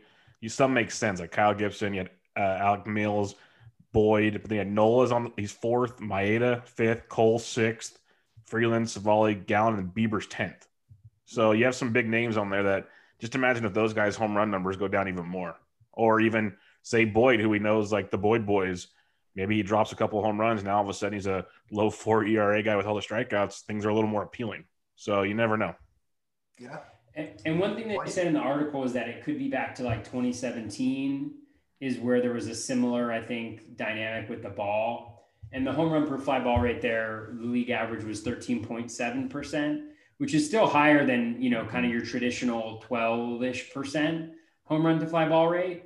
Um, so, you know, it's not like it's, it's going to drop off a cliff, but, you know, I, I think, I think the idea is generally like, you know, it's like anything in the ex- like in the middle, it's going to impact people pretty consistently, but at the extremes, you know, is where you're going to see guys who are kind of impacted. So your extreme fly ball pitchers, you know, are going to be more impacted, and you know, like yeah. Anyways, that that's that's at least that's like kind of a little bit of the approach that I'm taking um, in thinking about it. But the challenge is there's now five more stadiums with humidors, and we don't know where they're going to be. You know, it's like we're Why going to find in- out when. why, why aren't they in every stadium? Why it makes no sense to, to cherry pick where they're going to be. It's so dumb. Yeah. I don't know what You know what? I- I it's missed done to that. deaden the baseball. Chicks dig the long ball. Did we not learn this back in the '90s? Like, just let them hit home runs. I Keep it did, the, I did entertaining. the long ball too. Um, Yeah, they, what, same I article. that.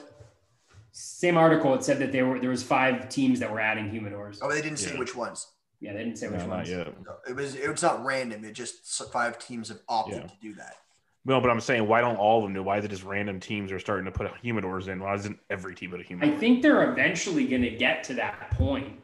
I don't know what the what's involved, but it made it seem like you know it's kind of a trend that will at some point impact every team. But It makes too much sense. So hey, Bubba, before we get into our, our listener questions, I just thought I just thought of a question now, just just randomly. But they I, I think in San Fran, they um they like they, they did something to make it the ball Yes. go out more last year. What was these they, some sort of like Well, there's there's archways in right field like that you can stand and watch the game. They're open to the public for free, and uh, since they didn't want people gathering because of COVID, they Mhm. closed those. And those archways usually had water coming off the or wind coming off the water that would help keep the ball in the ballpark. So that didn't happen. So the balls flew better.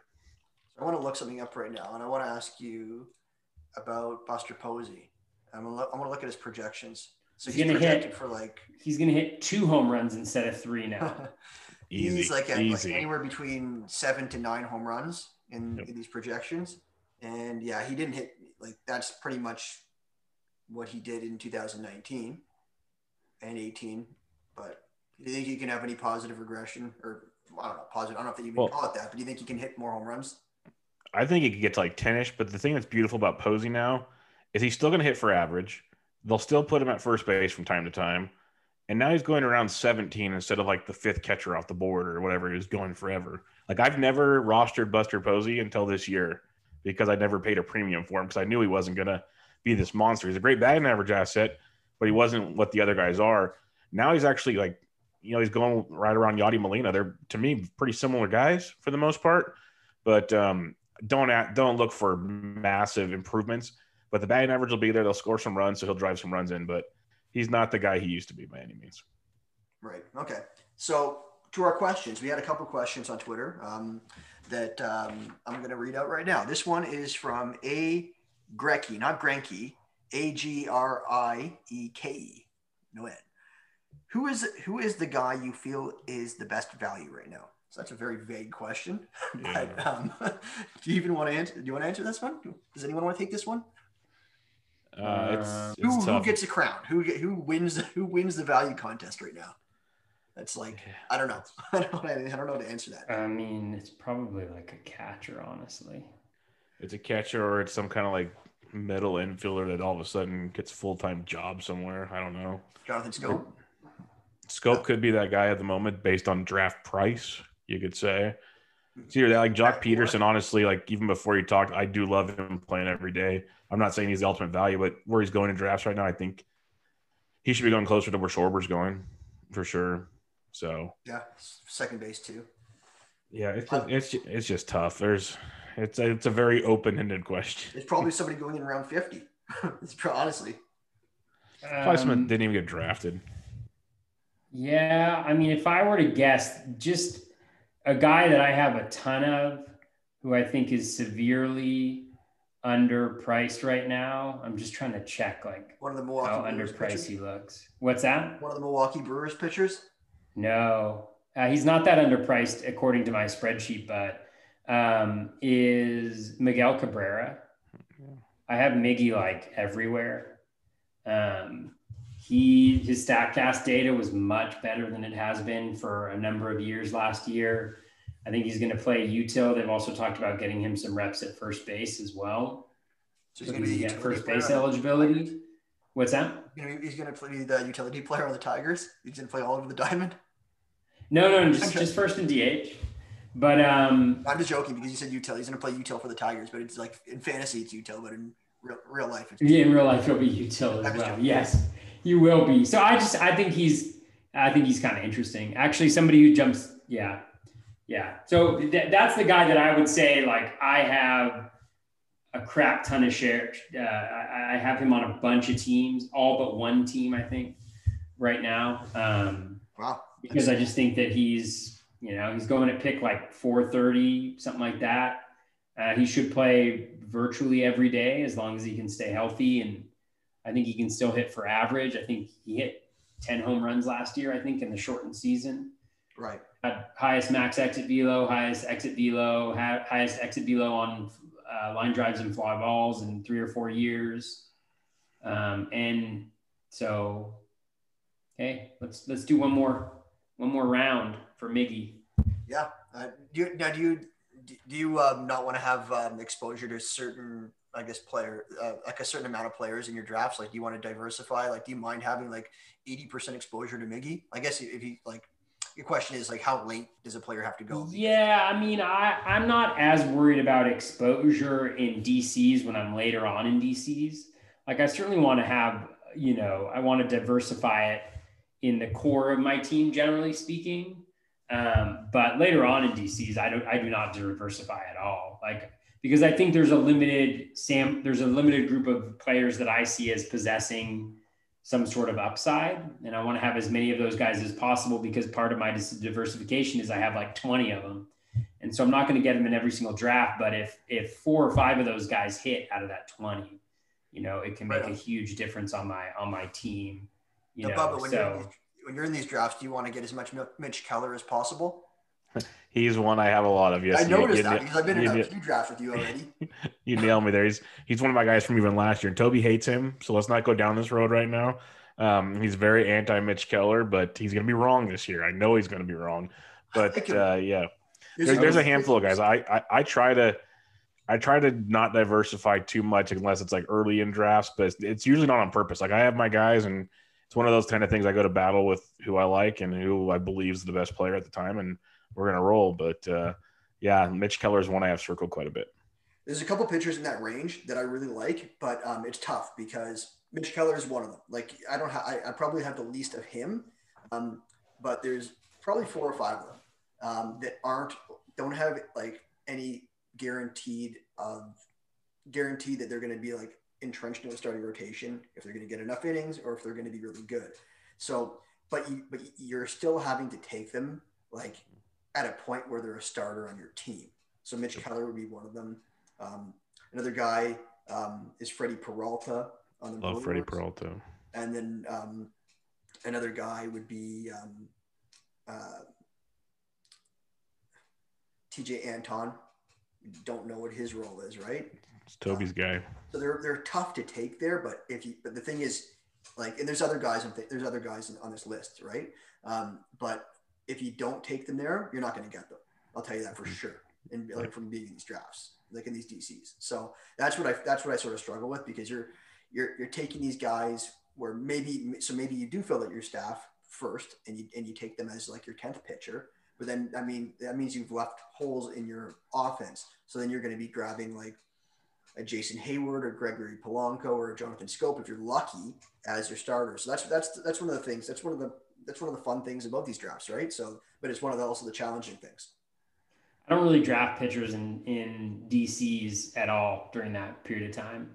Pretty much, I'm like almost 100% hitters from pick 300 to 400. Right. Because that's where that's the last it's the last stand of guys who get consistent plate appearances. And it's like, that's all I want. So generally my in a DC, I'll take, I won't even fill in my staff. I'll have like six or seven pitchers and then I'll go six to eight hitters straight in that part of the draft before I get another pitcher. Like why draft Mitch Keller when I can get JT Brubaker, who's better? You know, like later on. And then I can, um, on top of that, get Steven Brault, who's also better. Oh, did you see Steven Brault on my team, by the way?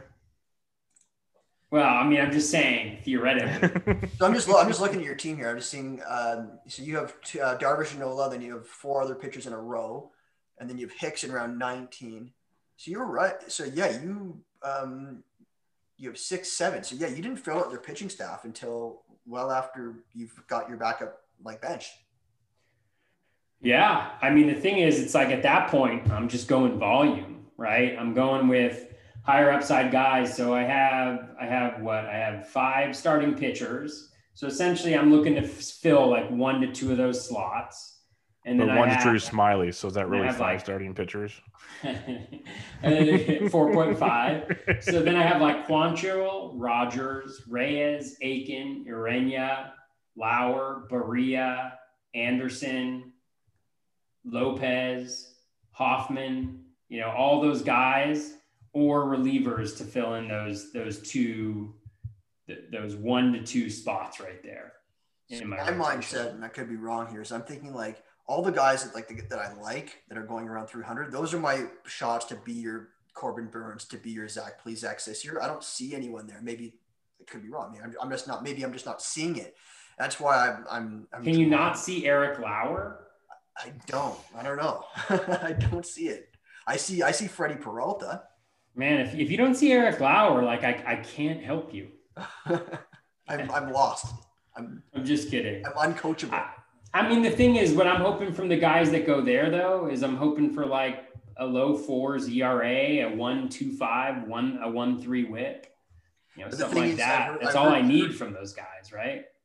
I've heard you also say that you don't want to be streaming pitchers this year, like in a FAAB league, right? And we'll get into that. I think that's that's one of the questions we had from Shrimp Boat Captain Graham. Um, yeah, I mean, I think I think DCs and and FAAB leagues are entirely different. The strategy is is a hundred percent different in DC. Like DCs, I do things that I will that I will not do in like like I will I won't attack hitters the same way that I I do in a FAAB league. You know, FAAB changes the dynamic like a hundred percent. Like I don't even need 14 hitters that play on a regular basis in a FAAB league. You so know, like I, I don't need I don't need 14 hitters that I feel really good about in my lineup. You know, like in a FAAB league. So you'd rather, this is something that Dave has said. I don't know if it's on this podcast, but he says it's just so much less risk streaming hitters and there's so much more upside is something that he said because you can stream like in cores, uh, platoons. Totally. So can, can we, can we relate, um, can we relate three things? Drafting your bench in these DCs, or I don't know, I guess just DCs in generals, and, and then FAAB in a 15 team versus a 12. So 15 team versus 12 versus a 15 team DC. Is there, is that even comparable, or is there? I guess it is, but it's, it's sort of hard to discuss all the three of them together. Maybe I'm trying to group too many thoughts into one. I'd say at a DC, your quote unquote bench, you kind of hope you have visions that they can actually start for you at times. Where when you're drafting your 12 teams, especially, and even your 15s, but your 12s, definitely, you've heard like Vlad and Scott Jenstad and a lot of these guys, and Toby's a phenomenal FAAB guy. So that's one reason I love picking his brain on that is when you're drafting those leagues with FAAB, you're probably burning, like turning and burning the bottom of that roster. You're like, I think Scott had actually said it this past week. There's a good chance that your bench players that you drafted, 70% of them will be gone by like the first month to month and a half of the season.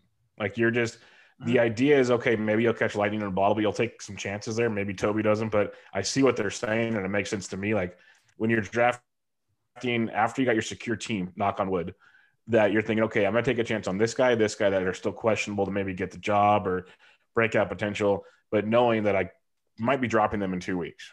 And that's just the way it's going to go. Where in a DC, you're not going to, at least when I draft, I'm not taking those chances.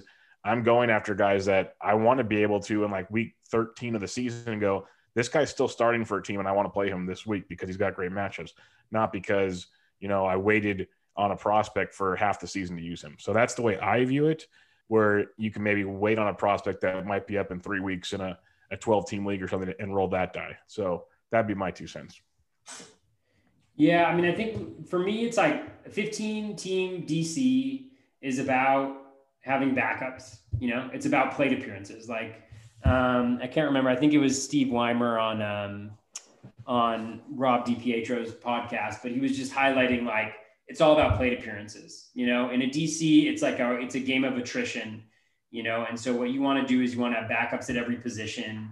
You want to have plate appearances, guys who are in starting roles, and and innings are less important, but you know you also obviously want to get innings, but being able to fill in those nine pitchers with decent pitchers, whether they're relievers or starters, I think you know is is is really critical. And for me, it's also like just the whole idea of the league. Like for me, for DCs, I mean, there's thousands of teams in DCs. So I'm going to need to get lucky in order to compete in the overall. And so I'm going to build a team to try to win my league. I'm not going to try to preclude being able to win the overall, but I'm going to try to win my league. And then if I get lucky, if everything breaks the right way, then I can maybe compete in that DC. In a 15 team league, you know, with FAAB, yeah, I mean, I want to be able to, to um, I want to be able to stream hitters on a regular basis.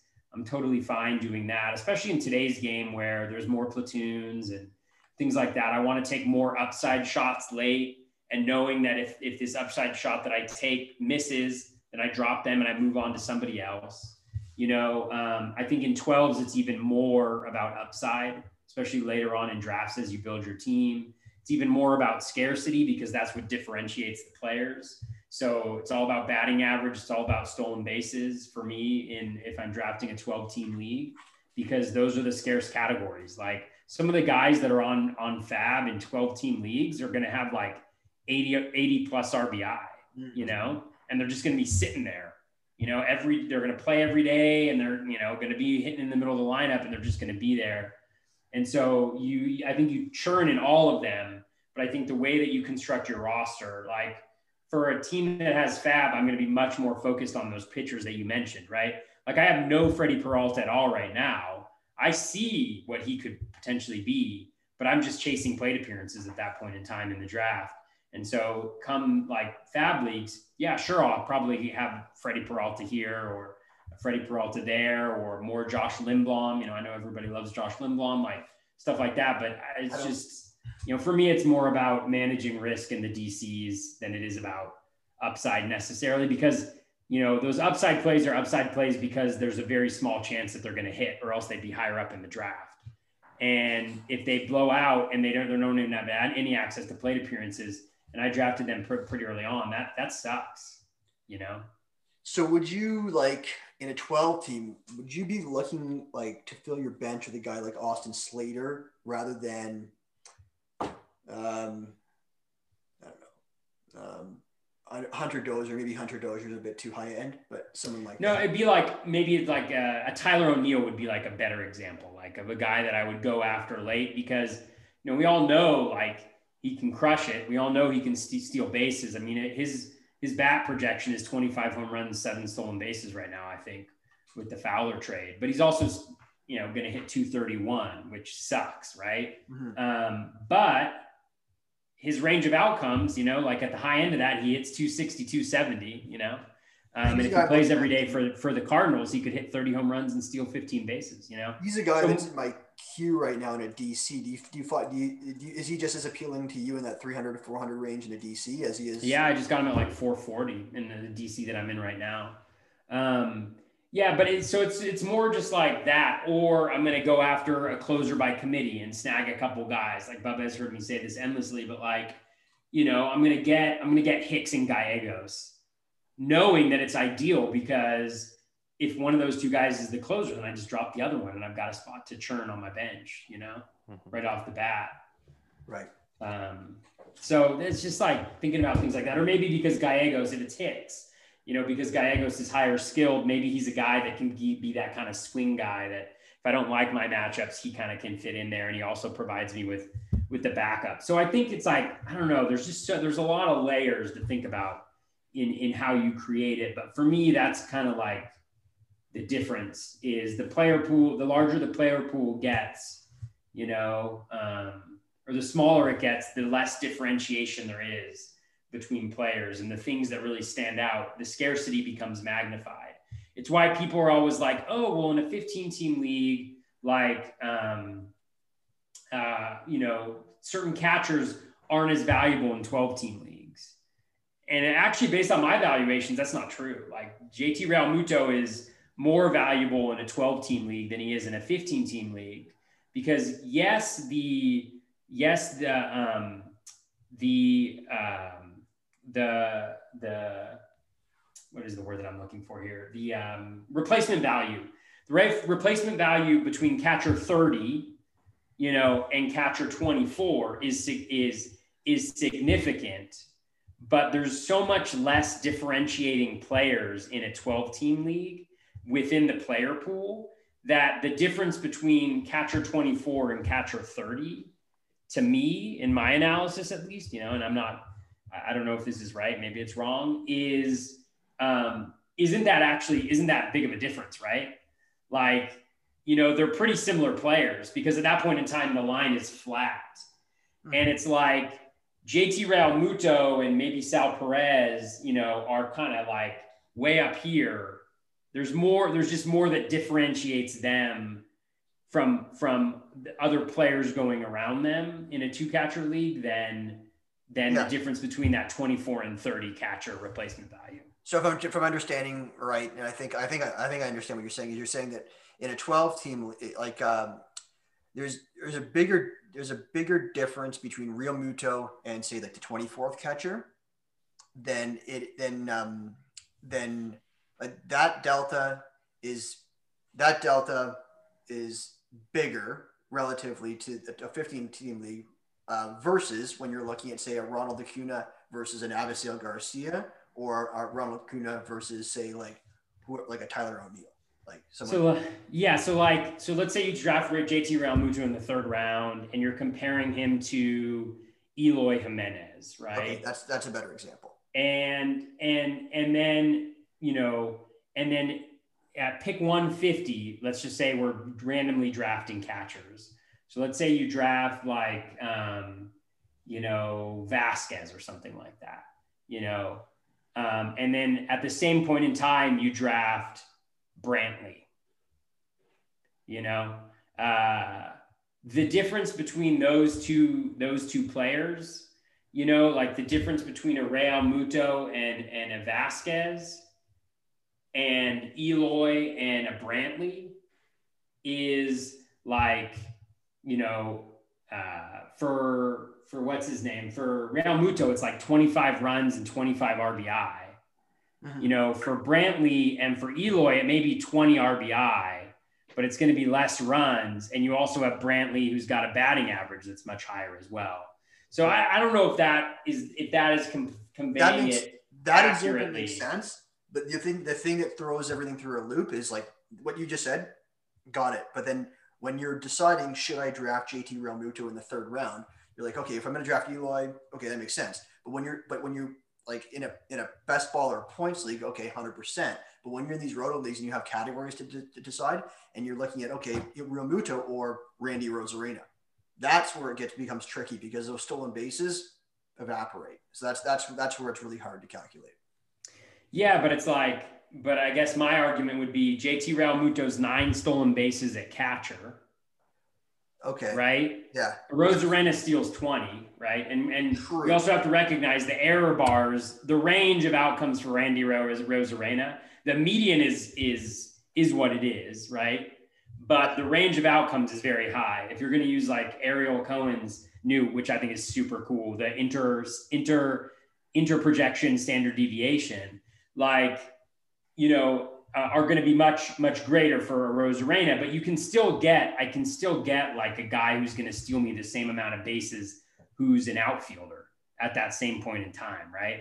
I could get a Leody Taveras who's going to, you know, again theoretically hit you like 240 with more stolen bases than Arozarena, you know, and maybe 12 less home runs, probably, you know, similar or more runs. You know, and again, we, we could go on this forever, mm-hmm. you know, but it's just like, I think those are the things to think about with each player and like what they bring to the table is how, how unique their profile is in comparison to the other guys that are in the pool. When you talk about like the pockets of value or whatever it's going to be, right. You know, um, that I, yeah, you're right. We can go on forever. I guess we could. When when you get further into the, the player pool and you're comparing, say, like a, um, a Yasmani Grandal and like a Tommy Pham to something else later later on, it just becomes increasingly difficult to find those those categories that, they, that those non catchers give you, like like stolen bases and, and batting average. That's I think that's that's what that's a tough part. It is. Why very few people support me in my effort to, inc- to increase the value of catchers. It's, it's, it's hard to wrap your head around it, to be honest. And I'm, I'm, I'm trying to, um, and I've, I've drafted more catchers this year than I did last year for sure. So, um, I'm, and, and I think it makes perfect sense in, um, in best balls. I'm actually in a best ball like league that Derek Rhodes designed in his own format this year. Um, and we just started our draft today and the way the, the format is it's it's like unlike any other format so i actually crunched the crunch the numbers crunch the replacement value there's nine pitchers, but there's only two outfielders. So normally, Bubba, you've, you've, done, you've done a bunch of these best balls, right? And I know you've you've um, you started a bunch of these leagues in, with industry people, and normally you, you know the positions. Normally there's five outfielders and nine pitchers, and the rest of the positions are the same. What he's done is he's decreased the number of outfielders to two, and um, there's um, two outfielders and only two utilities, but still kept nine pitchers. Um, hmm. And and there's week there's one move a week, so there's actually FAAB in this league. Um, So what I did is I ran the numbers and I looked at the replacement value, and JT Realmuto was like insanely, insanely high in this league because of one catcher, and his replacement value over and above. He was actually if he ran just based on I used um, Ariel Cohen's projections, ran those projections, and you compared to the replacement value, assuming that everyone drafts a certain number of these hitters, he was a number two overall hitter in this league, right after Fernando Tatis. So I was I had the and then obviously pitching was extremely valuable because um, like the Cole, um, Cole, Bieber, and deGrom were the, by far by far like over hundred points the most valuable players in this league. Um, and then after that it was Tatis and then Realmuto. So I had the tw- I had the 12th pick. I was on the turn, and I knew I wasn't coming around for a while. And I figured, okay, well, Realmuto is the second best player in this league. He's not like by pick 36. There's other smart people in this league. There's no way he's still around at 36. So I'm like, okay, I'm, uh, my best case, I'm hoping to get like Aaron Nola, and I'll take Realmuto in the first round. So um, I took I took JT Realmuto, and I didn't even get Nola because he was already taken because of the value of pitching this league. So I ended up with Woodruff and Woodruff and JT Realmuto as my first two picks of this league, which is insane. I commend you though. I commend you for trusting your values and being and going against the grain. You know. Yeah, in, in, in the in the points leagues, it's a lot easier to wrap your head around it, and then you, when you see the math, yep. you see the math and it works, right? So, but in these roto leagues, it's still like you still have that doubt in your mind.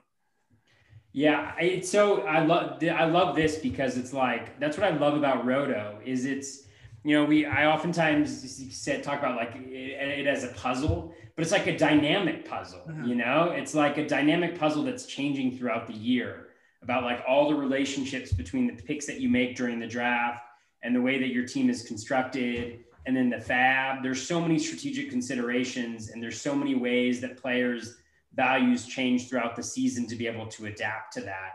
It's it's absolutely fascinating because like with the catcher conversation um, you know it's like it's like you know what is the chance that you're going to get a catcher later on in a draft that approaches anything that JT Realmuto is going to do?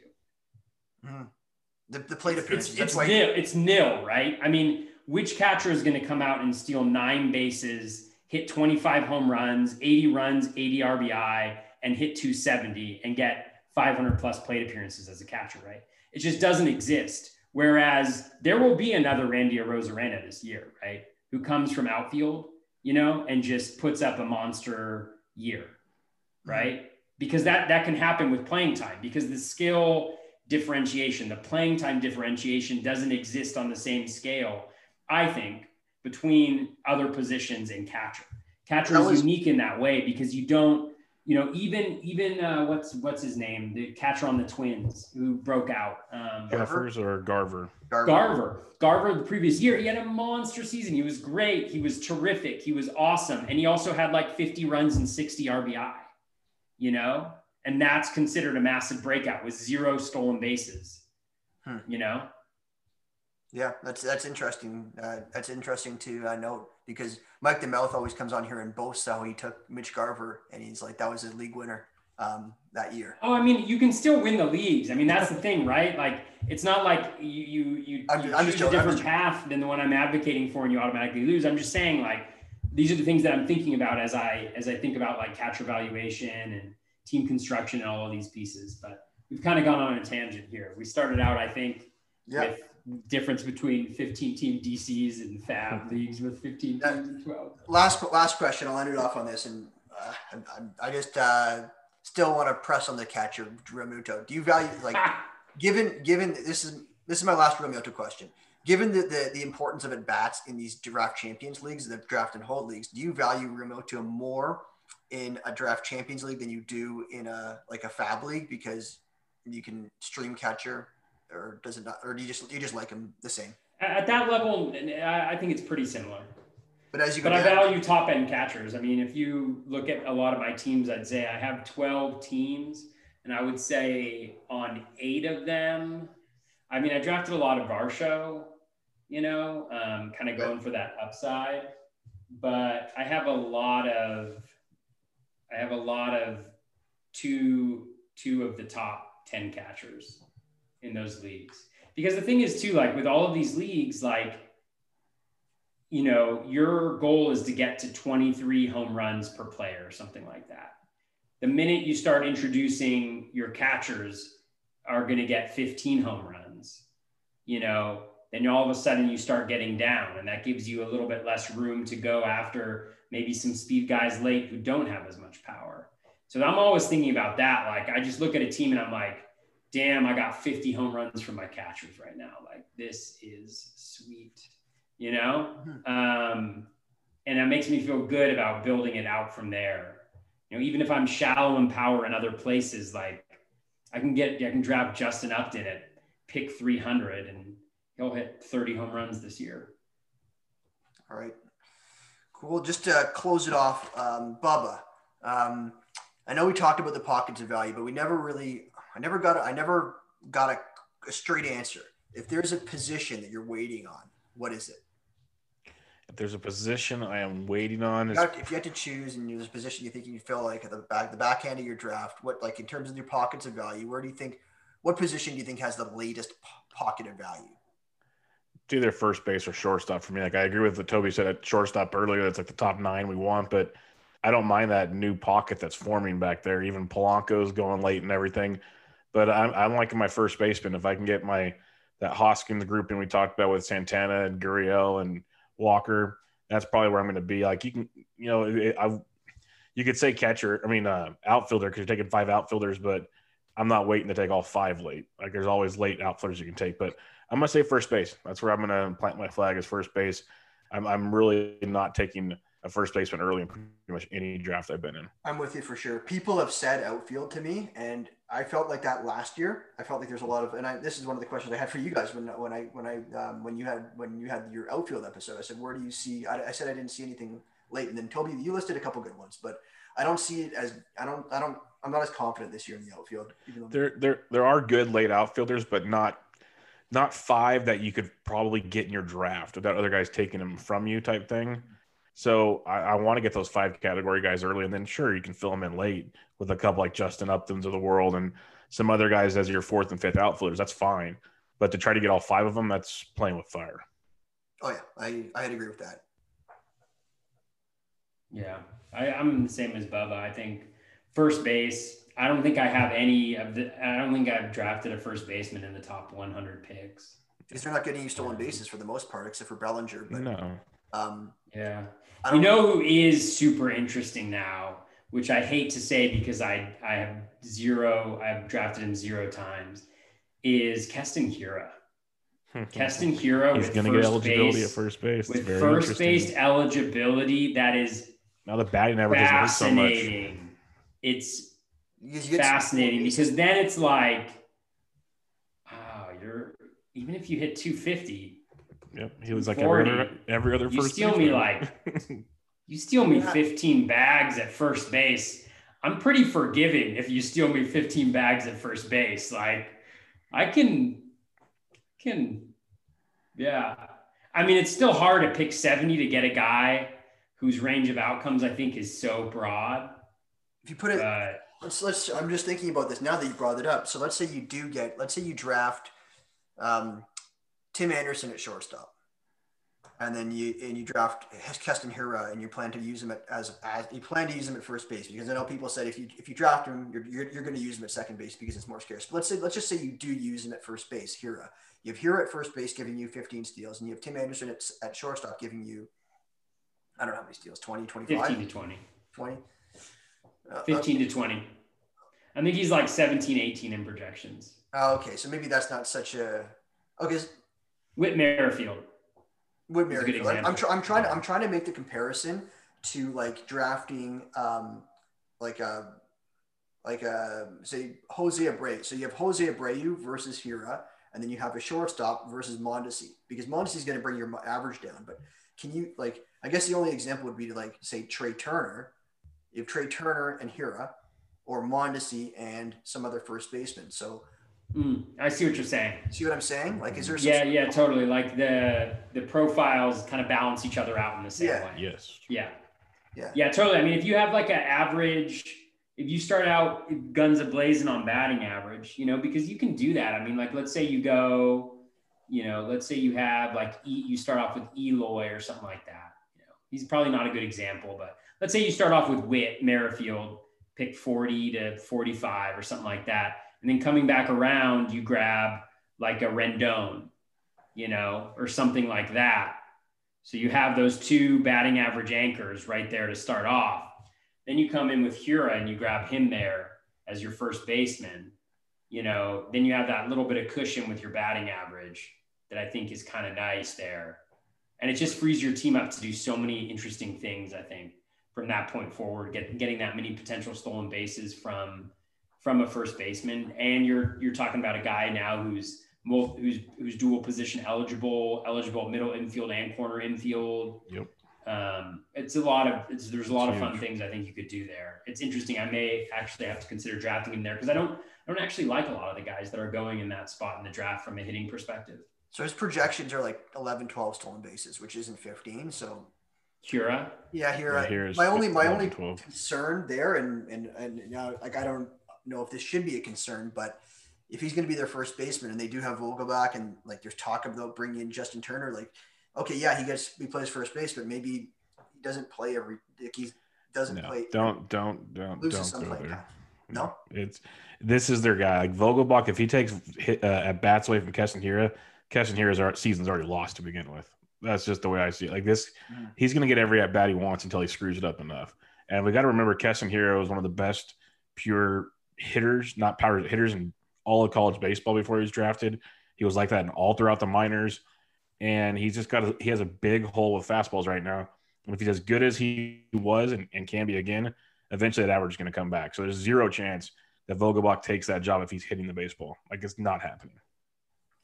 I mean, all of all of all of Hiura's projections are pretty similar. I mean, the Yeah. low the low is 246 on ZiPS. The high is 259 on the bat. Everybody else has him for 30 home runs and 10 to 12 stolen bases.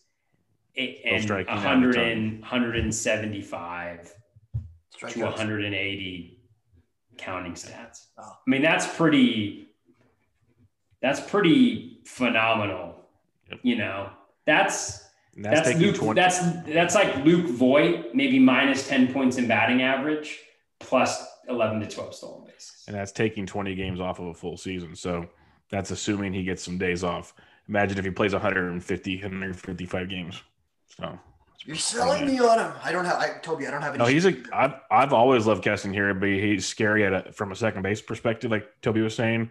But now you throw him in first base, where his profile, if you just take the name away and throw the projection out there, that's similar to a lot of guys, except he gets stolen bases. So it's very, very appealing. And I mean, the thing is, I think I think first base has one of the.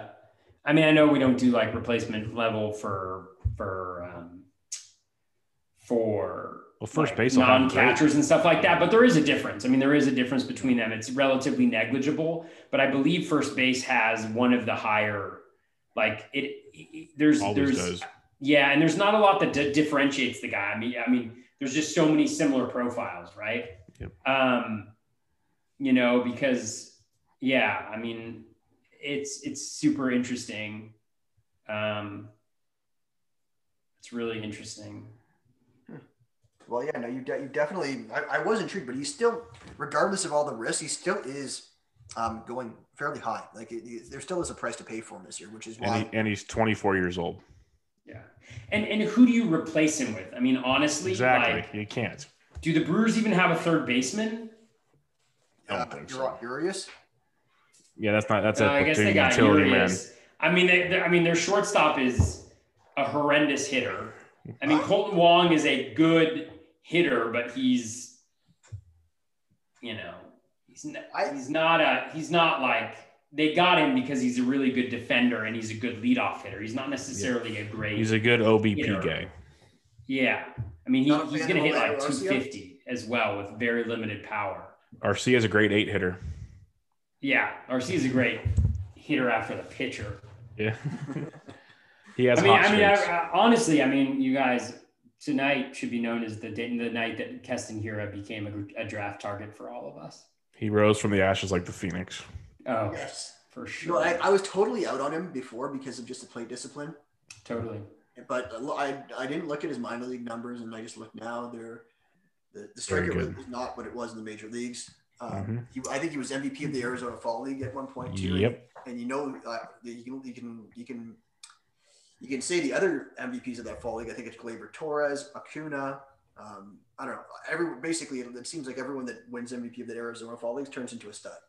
Um, so maybe I'm back in on him. I just I just don't know how I'm gonna get some shares of him. I don't know where he's gonna fit into my team. I'm usually targeting like I really like I really want to target pitching and still and shortstop in those early rounds because I know you say says I know Bubba you said shortstop's deep, but after the after um, Tim Anderson and and Seager are gone, like there's just such a delta. It's it's such a like like like how Toby you think of catcher. That's sort of how I think of shortstop this year. It's such a like a delta between getting like it's such an advantage having the, one of those top nine or even two of them.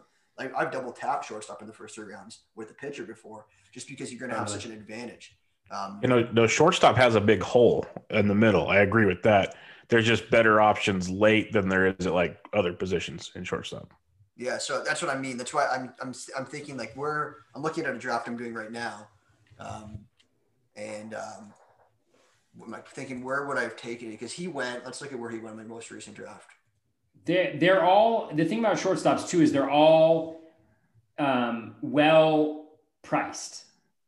There isn't a lot of that like quote unquote value. I know everybody's like against value now, but we all know what we mean when we say value, right? Like perceived value, I guess.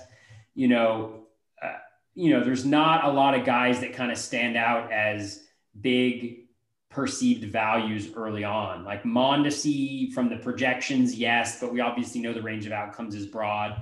Maybe Bogaerts, you know, maybe Javi Baez, but again, you know, there's I think there's a big variance between projections there, and so those guys are all well priced. So it's not like there's anybody that's there where you're just like, you know, I and they're going so early. It's it's hard to. It's nice to set a foundation with that, but it isn't isn't a position I think where there's a lot of great great draft targets necessarily.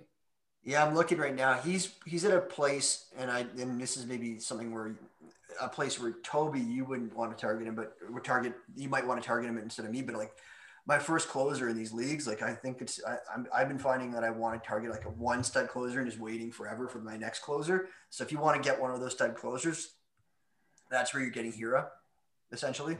So if you want to do that, you be my guest. Mhm. I would encourage you to take your first closer when I'm taking Keston Hiura. It sounds like a challenge. It is a it is a challenge. I would I would challenge all all your listeners to take your first closer right there in drafts for sure. You should do it. I do want to get a Hiura now that we're talking about it, but I just don't see I don't see where I'm going to do it. I don't know. It's gonna be it's gonna be a challenge Yeah. to do it.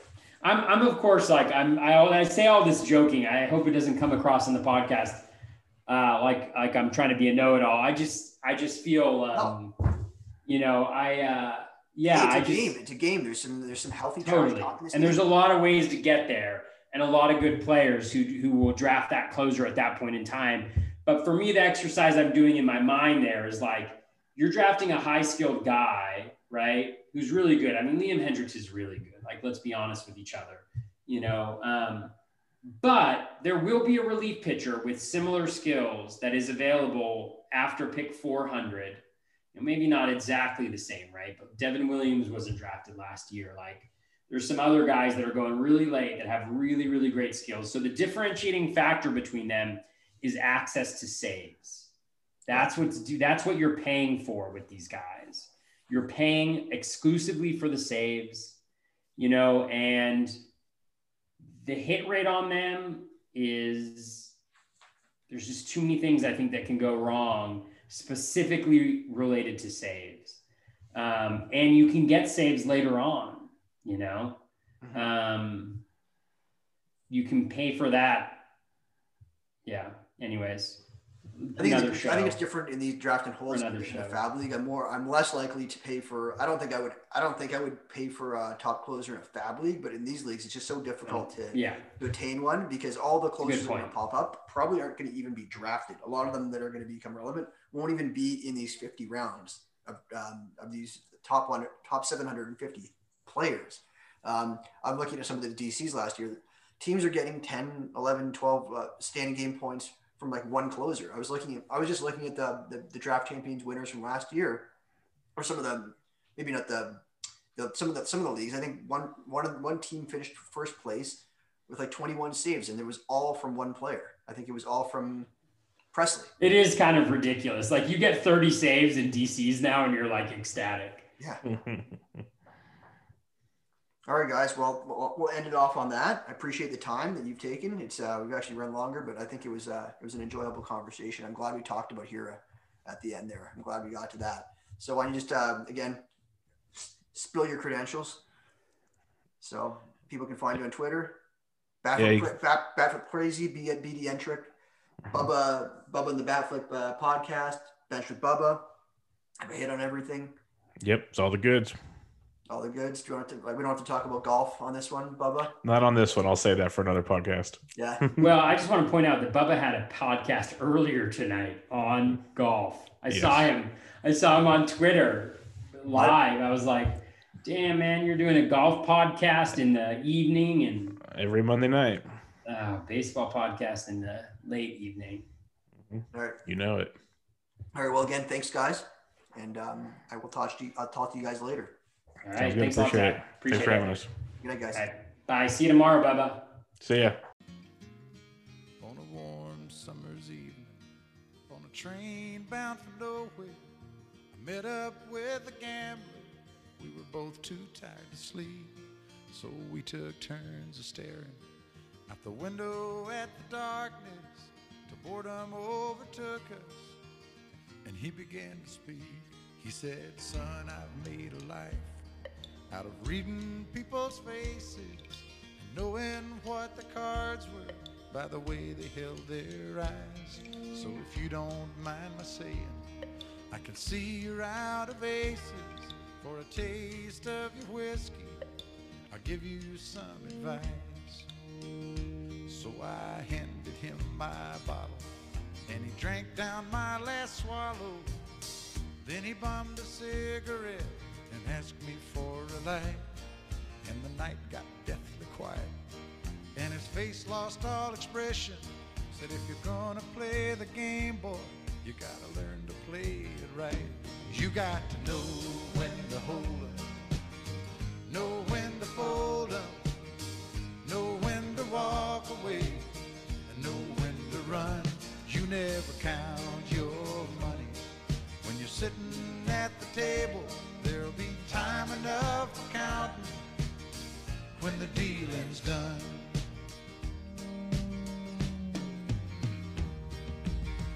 Every gambler knows that the secret to surviving is knowing what to throw away, knowing what to keep. Cause every hand's a winner and every hand's a loser. The best that you can hope for is to die in your sleep. And when he'd finished speaking, he turned back toward the window, crushed out a cigarette, faded off to sleep.